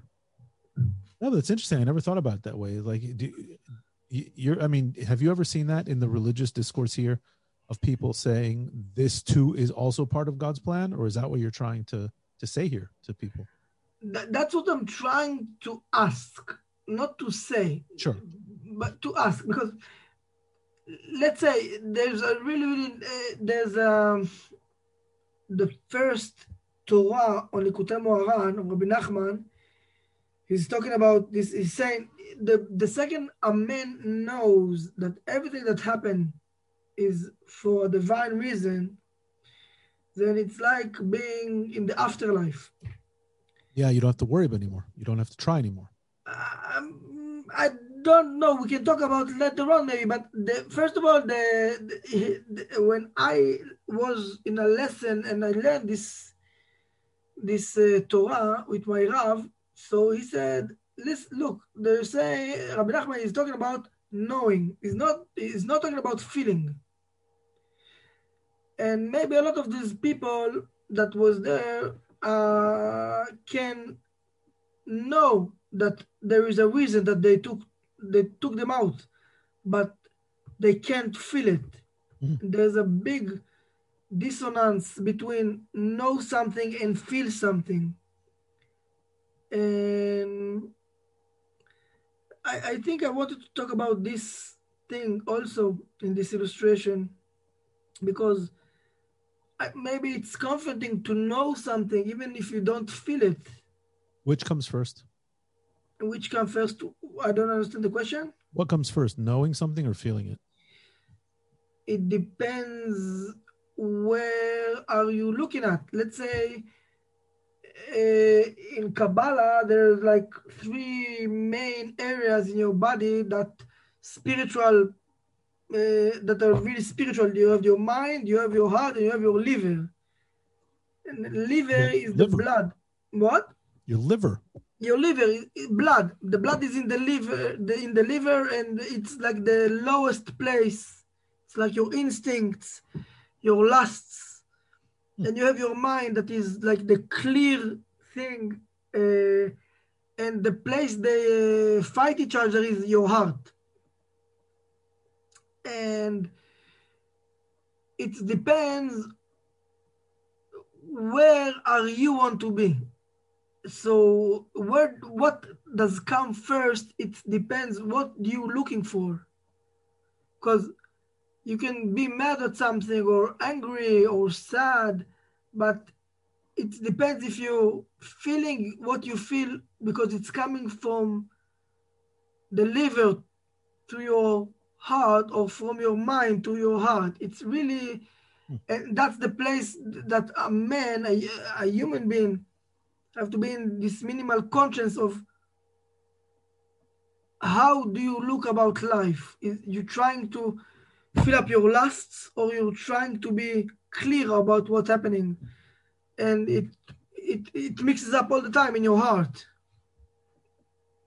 Wow. I like how there's the the point of light that's coming out from the dark sky that goes down to them when I, of course, I when I read when I saw this for the first time, I had no context. Dan didn't send them to me with captions or I didn't even look at them. or anything, and and I and I was reviewing all of them. Um, I'm really big into you know all kinds of metaphysical stuff in terms of like I don't know interdimensional things, extraterrestrials, aliens, uh, space. Have you seen one? No, We're just man, we're both uh, really curious about it. I I fucking, I would love I would I would love to. Um, it would be incredible. Um, maybe maybe I've seen one I didn't know. Maybe. they, maybe they maybe maybe they walk amongst us and look like us and we have no idea. Maybe they're Men in Black. maybe they're maybe they're time travelers uh, that that we don't know and they would look like us because they are us. Maybe maybe maybe there's all kinds of of things that are maybe I you probably. Um, I think Well, that why do you why do you say probably? You can say probably not. Also the same thing, the same say, way. uh, I think the universe is infinite, and it's um, again we were talking before about faith, and you know ultimately you're trying to believe in something that you don't uh, you, don't physically can't prove, see, yeah. you can't define in terms of uh, its its shape, size, smell, weight, mass, these sorts of things. And and here it's the same. It's the same sort of a, a thing. You you hold on to a hope that. Um, So you are a man of faith, even though oh, you of don't. course, of course, of course. It's, it's No, because, because By before the way, I could I could I could make an argument that in many in many ways, without getting too too. no, it's not. It's, that not an argument. It's a it's a discussion because No, no, no. When I say make an argument, I don't mean argue with you. I mean I can make I could make a point Mm, that it, it may be one and the same. You you might call the force of the universe uh, that, that makes itself present to human beings on the planet uh, God or you know Hashem or whatever, and I might say that it's a it's a it's a it's a powerful energy that comes from deep in a, in a different source of the universe that makes itself present here on this planet in in the form of of light and power and being, and it's actually very very real in origin. It's just coming from a place and time that we can't understand. And and that's how i see it. And you see it the way that you see it. But ultimately we're, we may be talking about the same thing. For Uh, sure. I, I think it's interesting. There's there's i'm going to forget who said this It's, but it's like the story of the the blind man and the elephant, and each part feels a different part of it, and they're describing different different things, but at the end of the day, they're all describing right the same thing. so I, I, Yeah. I'll, I'll, I forget who said this, but it's interesting, and they were talking about how how religions and, and the and the narratives and the stories of religions can ultimately exist, uh, and and how um, you know one could look at the extraterrestrial origin maybe of life on Earth or or something like that, and, and interpret it nowadays the way that modern religions interpret it, and they, and they would say if human beings moved to let's say we go to Mars, okay, in uh, in I don't know, 30, 40, 50 years, whatever it might be. Okay. We send a group of people to Mars. They come back. A couple years later, we send our first colony. Our first colony moves to Mars. There's 25 people. They start living there. They can never come back to Earth. Okay. That's the whole thing. Technology doesn't allow them to come Why, back. why twenty five? Don't you want to have couples? 26. Fine. 26. Okay. Whatever you might. It's There's gonna, either going to be a lonely person or a well, threesome. there's, a, there's a child involved. Oh, Who okay, knows? Okay. All right, all right. whatever they go over there and um and and then let's say that there's something awful happens on earth there's a pandemic okay not like covid like like the thing that we thought covid could have been in the Mhm. beginning before we knew okay? And they can never come back. And now there's a military commander who's the head of the, the mission. He's on mars with these people and he's all of a sudden he's put in this place where he no longer has the authority from back at home and he has to tell people how to how to live. And he becomes kind of like this supreme sort of guy and people talk about him and he's around and you know his life goes by and and he passes away and the descendants of this first mission are living there and then they go by and their life goes on. And then 30 you know you know 300 years later uh, maybe some people remember the story of you know the history of what happened. This this group landed there. They came from earth. They know what happened. Um, a thousand years later how much is remembered? Do they even know that earth you know maybe they, they have records. They know that earth existed but do they know that there was a mission? Do they know that human life came from earth? Go 3000 years in the future maybe they don't even have a recollection that there was life on earth now they just think that people always existed on mars but they know that there was this really really strong character in the beginning when when the origin of of life in their in their parable and narrative happened who happened to be that commander that went to mars on the mission, but they don't know what to call him. They just see him as the creator of everything that they know on that planet. And all of a sudden, you have a new narrative that's born that is completely detached from the actual reality of what it is that they that brought them to be there. So, you know, what's to say that that isn't possible? Not saying plausible, but possible that that's happened here and in many other places all around the universe. Um, you have no idea. We have no idea. We don't have, you know, that the our our languages in terms of written languages only go back. You know, we're talking about. That's why you can't. That's why you can't make up religion. But, but I, I think I think there's one thing that you have tradition. Like, let's say I know. I am familiar with like around 25 generations above me. Right. How, how many how many years are 25 generations?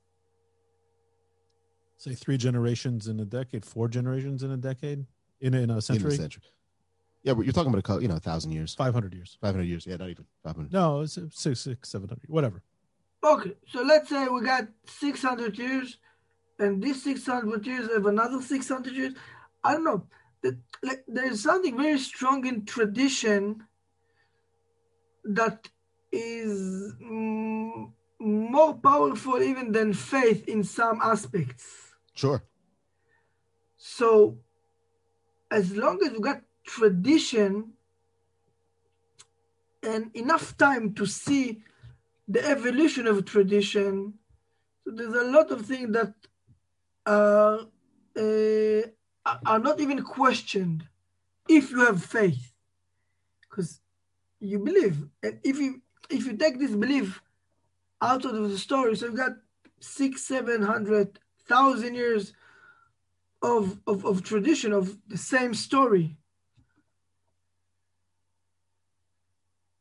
I, I don't know. It, it, look, this is the tip of the iceberg. I could get into this. We could talk about this for hours and hours and hours and do episodes. You clearly thought about this. I, I, I go to these places a lot. Um, it's not just about believing you know there's there there are very very serious people and very very serious programs and, and the governments around the world have been into there are definitely phenomenon that you know happen uh, uh, of course uh, of course and, and what we there are ufo i mean th- these things exist. It's not a no, no of course I, I i'm with you and i'm on the, the same side of the road.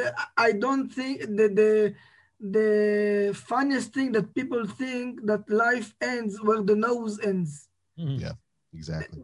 And and uh, you know if you can read about it in tradition in jewish tradition and that everywhere. Does kabbalah does kabbalah or any of the texts that you study um, talk about the possibility of life from other planets? Did they ever even discuss it think about it ponder it?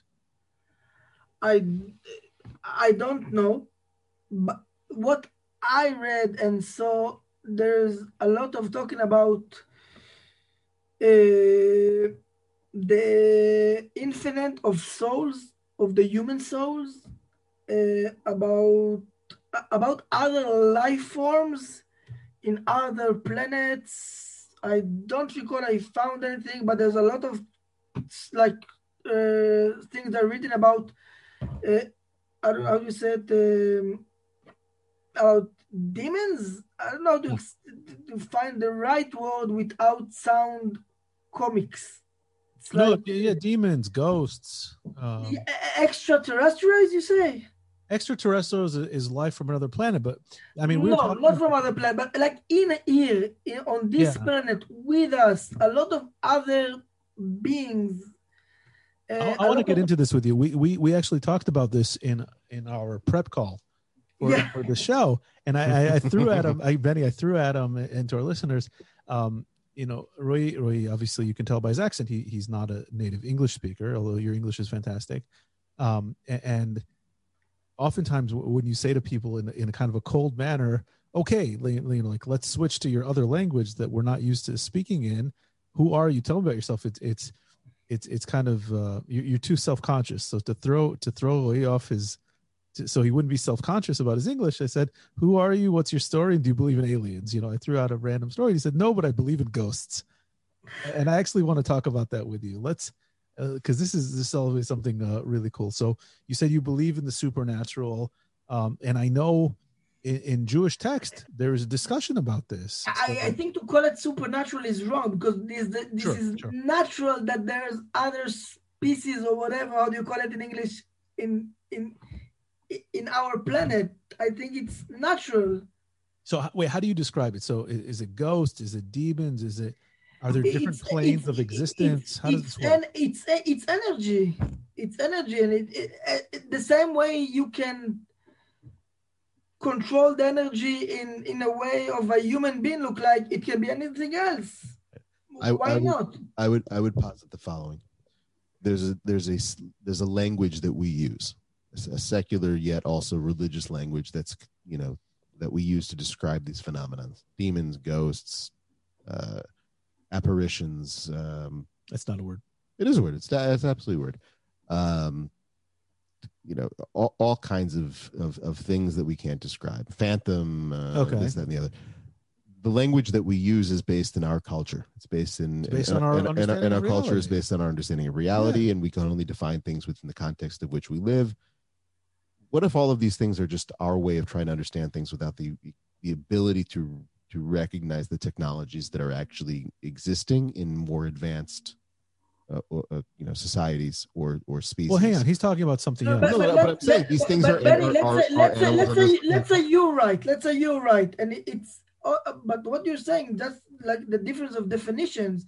Let's say those. Yes, that, but that's my point. That's my point. Is that we did not have at the time the technology or the understanding or the desire to let our minds expand to a point where that we're recognizing these phenomenon weren't a threat to a power structure. I- I- but, Okay. but I, That we can I talk about them openly and say what they really are. So we we said, oh, they're scary. They're ghosts. I, I, they must no, be I, people from the past. I don't care if they're ghosts, if they're spirits from the past, of the of the if they're aliens. It doesn't really matter. That's not the story. That's not the issue. The issue is that I'm not alone, and there's a lot of things that is happening around me that if I will not make myself a, a, a clear vessel to be a, a conscious to those things, I can't see or feel Okay. them. What What do you mean?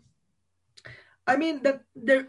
I I think I believe that anyone can un- see or feel or communicate with other. Uh, I don't know how to say it in English, but עם ישויות אחרות. Other entities. Other entities. Yeah, but, but I, I, I, it seemed natural to to be able to do it, but we can't do it because we didn't just work on the. Uh, we didn't exercise to open this uh, tether. How you say tether in English? Oh well. Frequency. frequency. Yeah. I, I it, it's like if you can talk and someone can understand you, I think someone can also understand your minds. And And, and and the fact is, So- is that for many, many, many, many, many years, to talk about these things in a scientific pers- way, Well, prove it. Go prove it. but no, with the very look, Because science you says have science you says have two types it. of people who get into this. Okay, No, you hey, have serious science. Wait, hold on, hold on. You have serious scientists. I mean, serious people, billionaires, politicians, serious scientists who are one hundred percent on board with what Roy and I and, and, and others are saying is is real, and they use actual science to prove it. and Like they- what? and You know, give me a give they're me an irrefutable things that they'll look at. Like what? You have military people. Okay, Like what? Like what? Colonel David Fravor. No, no, I don't. Not people. Like, what are you talking about? Give me an. an, They use the scientific method to prove to prove what? to try to have you seen, haven't you seen Phenomena. Ghostbusters? I have, Okay, joking. you, no, not Ghostbusters. So, so you have science. Okay, you have science within within you you have departments within, let's say, um, Lockheed Martin. Okay, who actually studies uh, UFO phenomenon to try to see what it is that's going on. What is this energy that's, that's being picked up? Obviously, it exists. Cameras pick it up all the time. The military picks up, you know, communications all the time. What is going on? Is this human technology? Is this of this planet? Is it a threat to to to you know? In that case, is it a threat to the U.S. military? What is actually going on? Because Wait, they know hey, it's not theirs. That- I, I have a, There's I, I, technology I going. have I have a better question for you, Dan. How many times in your day routine, you can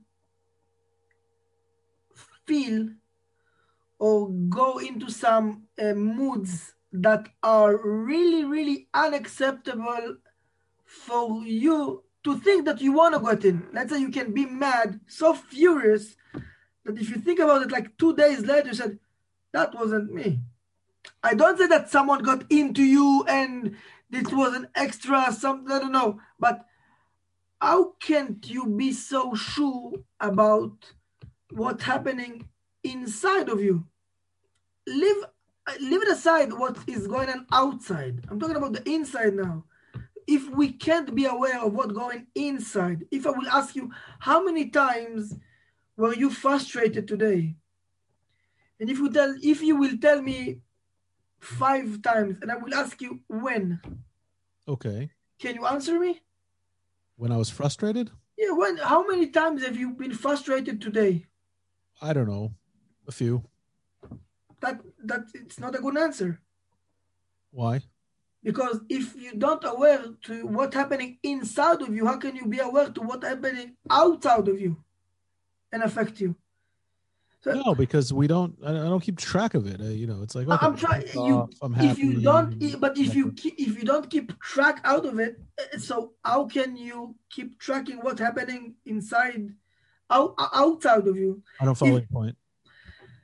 Trying to say that there are so many things that are not scientifically measurable, uh, not because it's it can't be I mean, because we don't give our uh, state of mind to it. Mm-hmm. So, if we're not giving, get, putting our state of mind about how we feel, if if I can't be quiet a little bit and listen to my heartbeats, not with a stethoscope or something, or to be able to listen to my thoughts in like let's say two minutes mm-hmm. but really listen to what i think or try to concentrate for a few minutes in one word or in one visual mm-hmm. how can we try to see some things that are trying not to be seen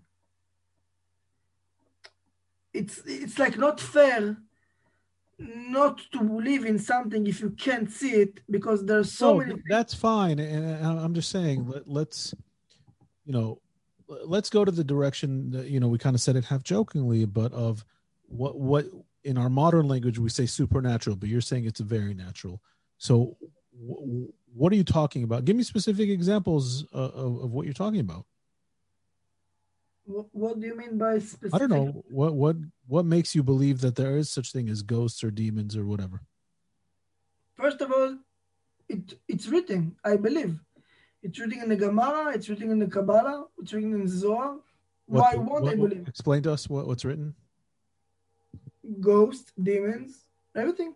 Like it's written. It's talked about. You can. There's so so many methods and uh, things you can practice and do to see uh, demons and sure, and, and and even the Hasidic, and, Hasidic literature is filled with tales of Dibu. No, not even Hasidic. It's Gemara. It's two more than two thousand years ago. It's written.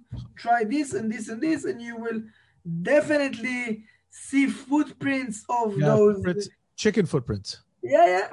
We have we have uh, my my Iraqi relatives, my older ones, the ones who actually remember Iraq tell me of stories. Maybe you had this with your Persian. My, my grandma, my grandmother was telling me so many stories like that. Yeah, yeah. I, I have these stories from my one of my older aunts, who said the sto- there were stories uh, that would have been my great grandfather, somebody along the lines of that. They, they said there was a story where he was a young kind of servant type in, in, in a rich person's house, and he was sent to go get something from the cellar, and he didn't come up, and so um, they went to go look for him and he was sitting in a chair in the middle of the room just in a trance. And they realized that he had been sucked into a ghost wedding that was taking place and that he was like now a part of it in the middle of it and they had to like get him out of it. And then there's uh, stories about uh, right in the gemara it talks about it put sand around your bed, bed. and if you find chicken footprints okay so there the, i guess the legend is that ghosts according to the Gemara and in Iraqi tradition, Jewish Iraqi tradition at least, um, they they look like people kind of from far away, but then if you look closely, they have chicken feet. I'm gonna have some messed up dreams tonight. Messed up dreams. So messed up. My, my grandmother used to tell me that she had an uncle. He was like she always think it was like Eliyahu Navi, that he was really really holy, and he went to this lake to uh, uh, like a mikveh uh, to dip before uh, Yom Kippur, and there was a mermaid, and he told her jump back into the water. It's not. Uh, I, I can't see you half naked. And she said, I'm sorry, Your Holiness. And she jumped. So many stories about so many stuff. And uh, I believe her. She's my grandmother. I, I, I can't not believe her. You know, uh, rest in peace. But but a- a lot of other stories about a lot of other. I mean, it's much more natural to believe in it than not believe in it. I think. have you had any experiences where you're like for sure that's a ghost in your life? You want me to talk about it live on Juans? Come for a dinner. We'll talk. So I would go beyond and I would say maybe the ghost isn't a ghost. Maybe you know we don't. Maybe the ghost is a okay. How can I say this? You, it's hard to put these thoughts to words because they're just things that you think about esoterically in your mind, and they're Sure. not things that you spit up all the often and, and qualify or whatnot. But it's like we don't know what happens after we die. You want to believe that something happens For sure. Yeah, yeah, for sure. like you go to the universe. Well, you're in the universe now. Matter exists. All the matter that's ever existed exists. So are- you, are there- you are matter. So I mean, you, you know, die, in- you, you- you, you go somewhere. in Confucian thought, and, and I'm looking at a book I have here that I studied in college on Confucian thought. There's a parallel world of like dead souls who have like a kingdom and have a court and kings and this and it's like It's an ama- there is amazing story that the Baal Shem Tov, I, I th- no, Reb Nachman is telling about Reb Menachem Mendel from Vitebsk. He was uh, he was one of the uh, earlier Hasidic that he came. He's buried in uh, Tiberia, Mhm. and he's telling a story about Hasid that he was his Hasid, and he was uh, like uh, making business. He came with a ship with his goods, and in the middle of the of the when they were shipping, he said uh, he saw that they're not coming into the place that they, they used to ship the goods, just turning around. He said, "What happened?" They said, "No, nothing. Just making a turn and going back. It was once, mm, two times, three times." And he said, "I'm demanding to know what is happening. I'm the captain of this ship. This is my goods." And the sailor says, Listen, the truth is that you are dead. And this is your afterlife. Hmm. He said, It can't be like that. I want to go to see my rabbi. And they tell him, You can't. This is your. He said, No, I demand to see my rabbi. And he went, uh, and the story said that he went to see his rabbi, and his rabbi like freed him from uh, this afterlife, and just passed away and went to heaven. But there's a lot of stories about. It's like what I'm trying to say. It's very natural in the Jewish world that afterlife is mixing up with real life, and there is souls like it's if it's part of Hashem, it's part of the Lord. It's infinite. So you do you believe in uh, reincarnation, Gilgul Neshamot? of course, Th- that happens Yeah. to us? what? Does it happen to us or does it happen sometimes or does it happen to everyone? Of course, of course. Yeah. Yeah. So if it happens, then I mean, it's not that the souls are going off to a different kind of plane. It's like they're, they're being recycled. How does that work? It's not really recycled because every time that you come here, some part is getting fixed like a hundred percent. Then you passed away, and the leftovers are coming back again, and they're being recycled until they will get their hundred percent fixed. So it's dividing all the time. What? So it's dividing all the time. Yeah, we the soul is divided to five, according to Judaism and Kabbalah. You got nefesh, ruach, neshama, chaya, yechidah. Five parts of the soul, and uh, every time another part is coming in, generally we can. There's a, so So, many the- books. so, the, so then the question is, where does the other part go?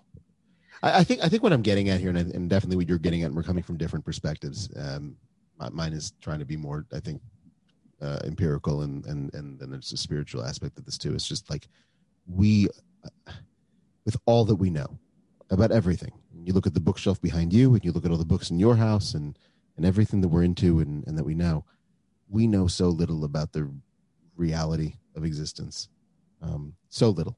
Uh, and and and but there is truth. You know reality is is there is reality. Um, and and what happens to us after we die where do we come from?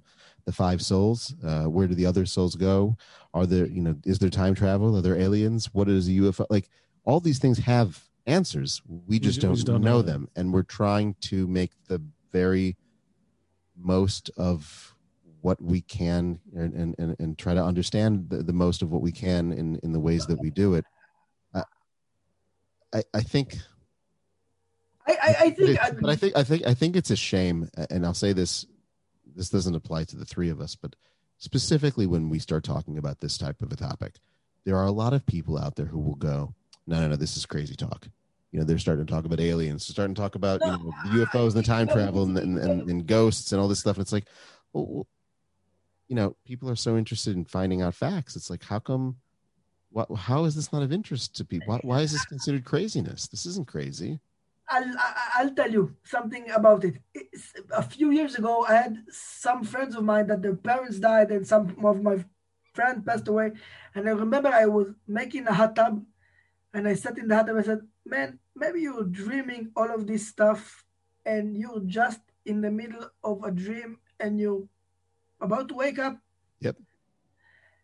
And then I said, What does it matter? I mean, let's say there is aliens, there is ghosts, there isn't. I don't care. What is about how cause how is it regarding me? The basic question is where does this thing affect me to change my life, to make my life better, to make me grow, to make this world grow to a better place. So let's say that if I will know that there is God, so I will be a better person, let me believe. But if I will know that there is no God and that will make me a better person, maybe it's better. I don't really know. I mean, all of these things are relevant if it's relevant for the way you live and the way you try to make your life better and by necessary if your life is making better so the world is getting better. Because if it's not going together it's not good. And it doesn't matter if you're religion or not, or not religion.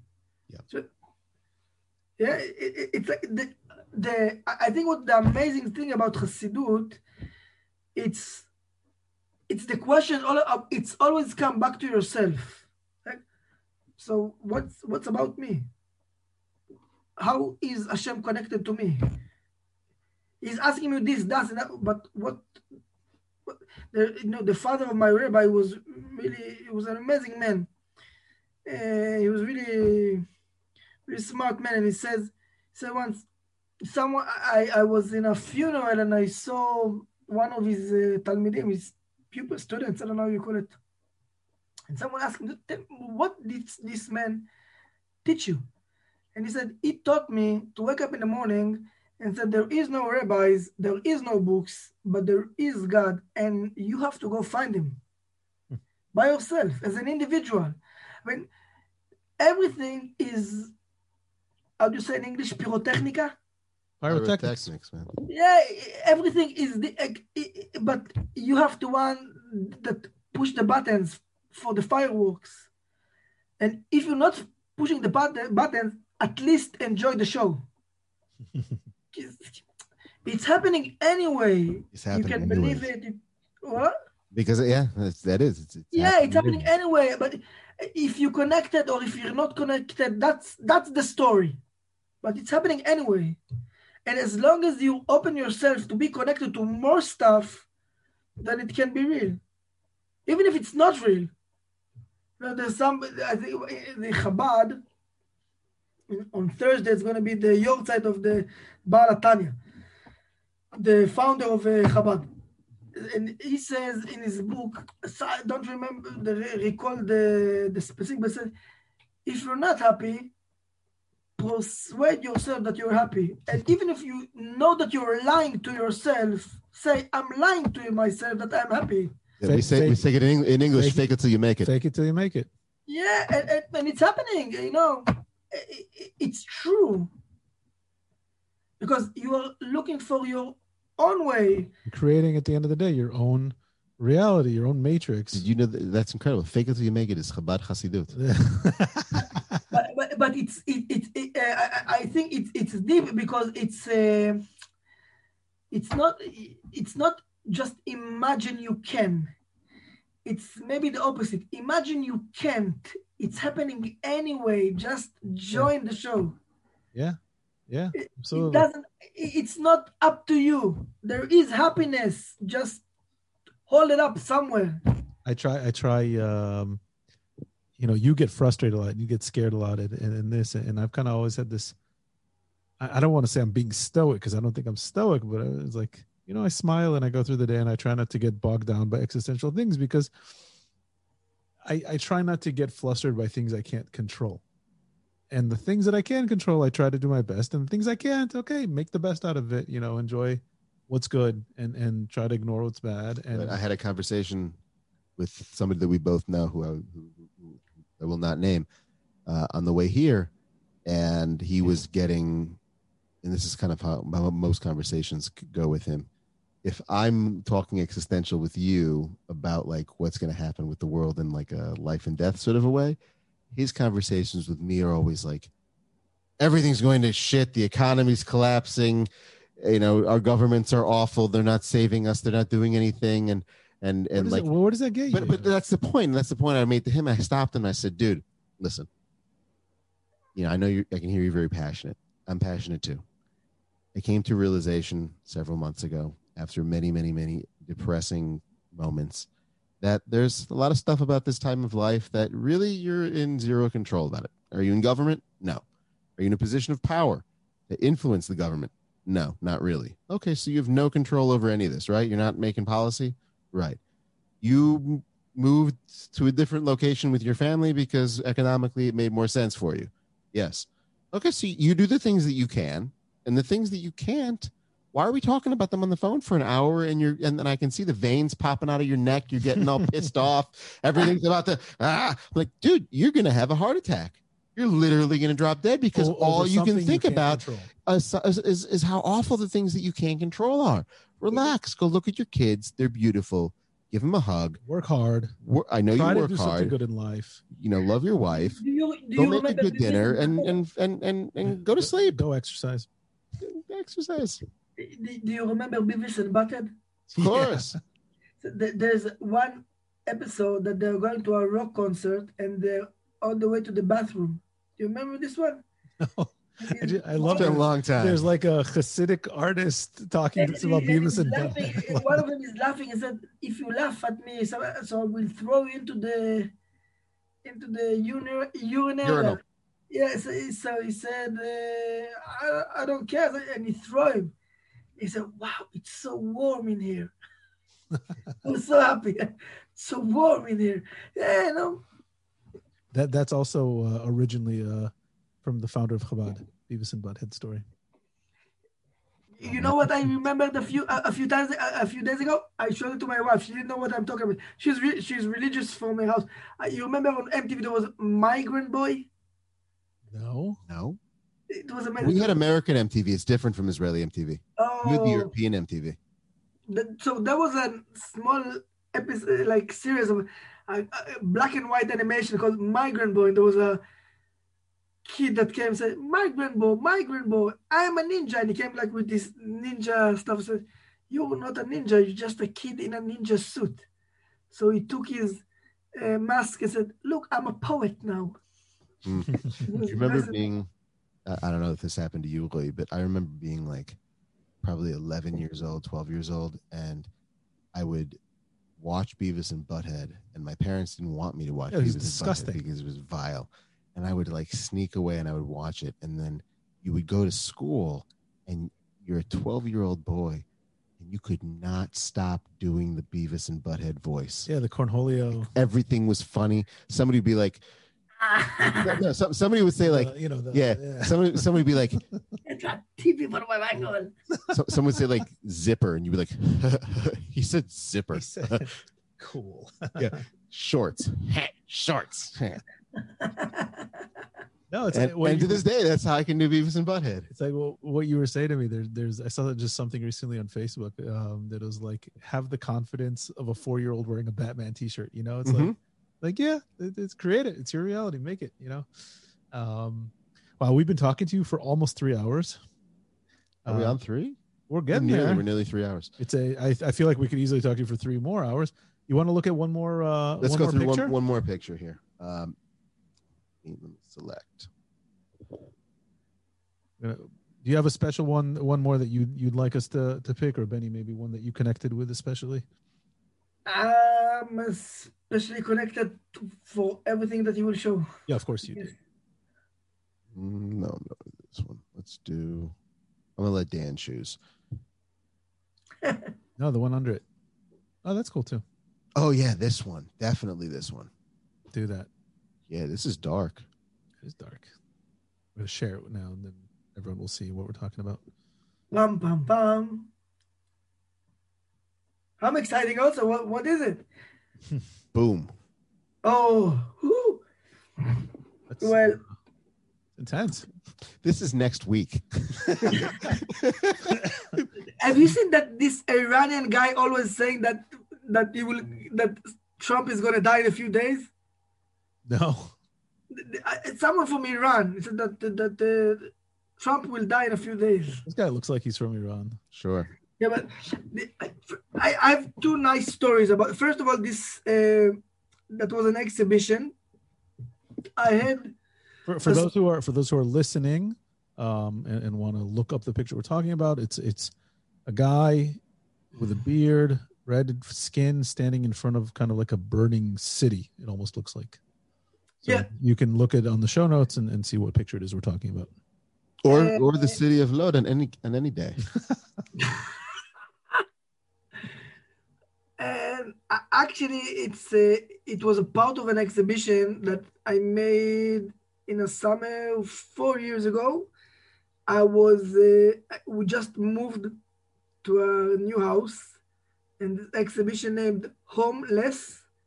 It was home dot less, and um most of the the paintings there were uh, about not having a house and moving was very traumatic for me. I was like a few months, I, I couldn't sleep. Hmm. And I just felt awful. I, I, I couldn't find parking when I came home from work, and I was so happy that I can stay two more minutes in the car. And uh, we made this exhibition, me and a friend. It was like a dual ex- exhibition. And that painting was a, a real, real big one. It's more like two and a half meters maybe, and I painted it um, on a wall in the gallery. And the agreement was that I have to erase everything and paint the wall again to white after the exhibition was ended. So that is the most amazing experience to erase a huge painting that you made. I, I made it like for maybe, I don't know, 12, 13, 14, 15 hours. I was just working on it. And, uh, and at the end of the exhibition, you're just taking the painting off and you have one wall and you can't take the wall off, you just have to paint it. Mm. And this is like a temporary work the and it, it was alive for a week or two Like a mandala. and uh, I, I really enjoyed of erasing it because it, it really is it like like a mandala Yeah, right. Like the the Buddhist monks who spend Oh, yeah, weeks making those intricate sand paintings and then destroy them. I don't know that if that's what mandala is doing. I, I don't know. That what I think I think I got the right word. I'll look it up later. I don't know, but uh, it, it was really nice. Just you know, not to connect to something that you're doing. It's really hard. It, and it's a it's a great exercise. Did you have any particular city in mind when you were drawing the buildings in the background? Probably Rishon. I, am. I can only imagine those buildings are a bit similar to where, where my mother lives. Yep.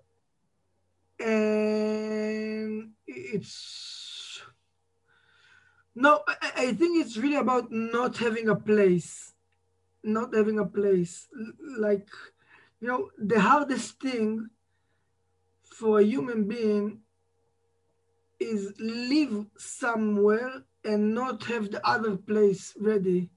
And it's a lot of times happening to someone that What, what do you mean not have the other place ready? let's say religious people that become just becoming religious. So they say the other world that i came from it's not the place i want to be. But he didn't build the new place mentally spiritually Okay. sometimes even physically. And this is the hardest place to be that you have no safe place. And I, it's just it's like connected to the start of our conversation about covid and about not having a place. I think all of the safe places that we, ha- we had in mind until now are just collapsing.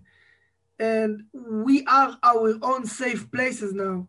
Like we have to believe in ourselves because that's only that's the thing that left. Nothing else except yourself.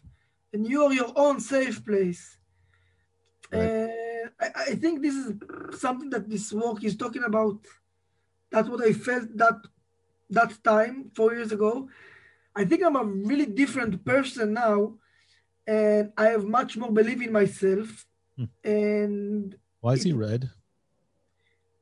why is he red i don't know because he's not yellow I, I don't I have no answer. Wait, is this, is this supposed to be you? I guess so. Did, did was there a time when you didn't have hair? No. No, top of your no. Okay. No, no. Thank God I am from my my Persian family. I was gonna say that you probably have lots of hair. His hair to spare. Yeah, yeah. Baruch, Baruch Hashem. It's really really nice and half of my family is bald, half of my family have hair, and I'm on the hairy part of the family. The hairy He's part should great. donate some spare hair to the bald He's a- people. He's a hairy. Persian. Uh, You're a bit hairy also. Then I think you have a. Uh, We're you're neighbors. like- I'm a hairy Iraqi. You're a hairy Persian. yeah, yeah. We can uh, make a boys band. We can go be the lumberjacks. Hasidic lumberjacks. Hipsters or Hasidic lumberjacks? you decide.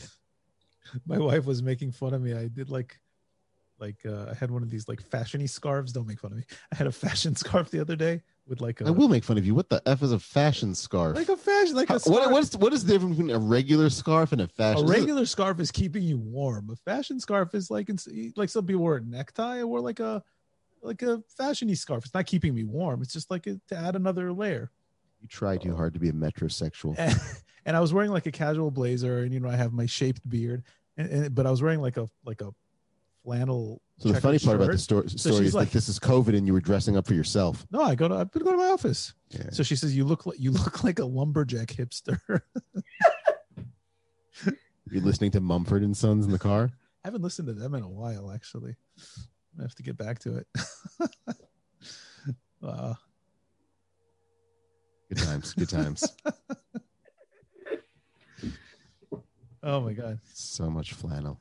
Tov, uh, man, I, I honestly uh, feel like we could we could. This should have if it been a- wasn't so this late at night. We could talk for a minute. Oh yeah, and this and this definitely should have been an an in person podcast I and not a Zoom garbage. I'm starting to really despise Zoom. Uh, I don't know We about can you. make a second episode. we will definitely make a We're second episode with you. Hoi Uh, vey. As soon as we can get back in person, uh, we'll we'll have you here in our lovely studio. Uh, I, I will bring uh, a Jerusalem whiskey with me. please do. Please do. And actually, yeah, let's uh let's do an episode with the whiskey guy. That sounds fun. That actually does sound like a lot of fun. I think we'll need to Uh, do a tasting. Does he have like an actual distillery? Like like yeah, yeah, yeah, yeah, yeah, yeah, yeah, yeah. I've heard about this. It's a serious whiskey. Okay. Yeah, yeah. He, it's a it's a beautiful place and a beautiful, tasty whiskey. Where is it? In Yerushalayim? It's now. It it was next to Jerusalem in a in a in a moshav here, and it's now moving to Jerusalem uh, to Jerusalem, to Jerusalem. It's a really nice place. It's a really nice guy. He's a good friend of mine, and but that it doesn't matter because the whiskey is re- really good. That's what's important That is what's important. What moshav was he in? in Zanoach. Zanoch is by Beit Shemesh on the other side. Yeah, yeah. Okay. Awesome. Cool. So remind our listeners uh, if they want to get in touch with you, if they want to see your artwork, if they want to buy your artwork, how can they do so? Just contact me through the mail. All right, and we'll put we'll put that up on the show notes. We'll put your paintings, your website, all that up on the show notes. You also, Thanks. like we said, it's not just the paintings he makes. You can also custom order, um, whether it's designs for your shop or your logo, like we did. Um, I've seen restaurants that you've uh, completely designed and menus and all sorts of stuff. It's, it's not just this logo; it's the the, The face big with the faces and the and and other and other things too on our website. All of the artwork on our website. Yeah, all the artwork on our website is from Roy. Um, fantastic stuff.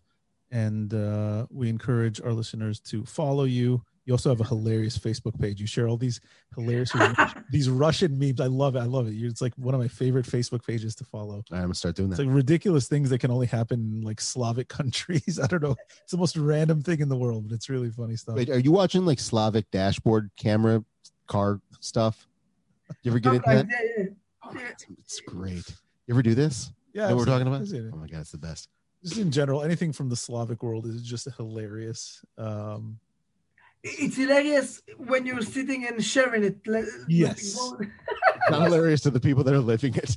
and I, ha- and I have enough Russian friends or, or, or friends from the former Soviet Union here in Israel that makes me be able to visualize it just a little more. awesome. Roy Margaliot, uh, artist, thinker, um, whatever we can say about you, just a generally wonderful human being. Thank you so much for being on Juanst. It was, uh, it was awesome having you on the show. It, it was a pleasure. Thank you very much. Really. we're- We're definitely going to have to have you back on the show and, and continue talking.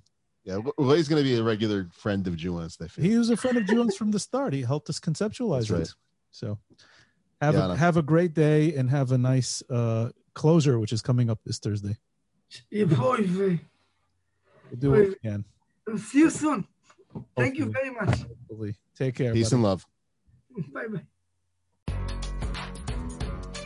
Juanst is a joint creation of Benny Shoulder and Dan Feferman. Make sure to subscribe on whatever platform you get your podcasts. For more information and show notes about this and previous episodes, visit us at juonst.com and feel free to hit us with your comments and suggestions. Thank you for tuning in, and we'll see you back for the next episode of Juonst.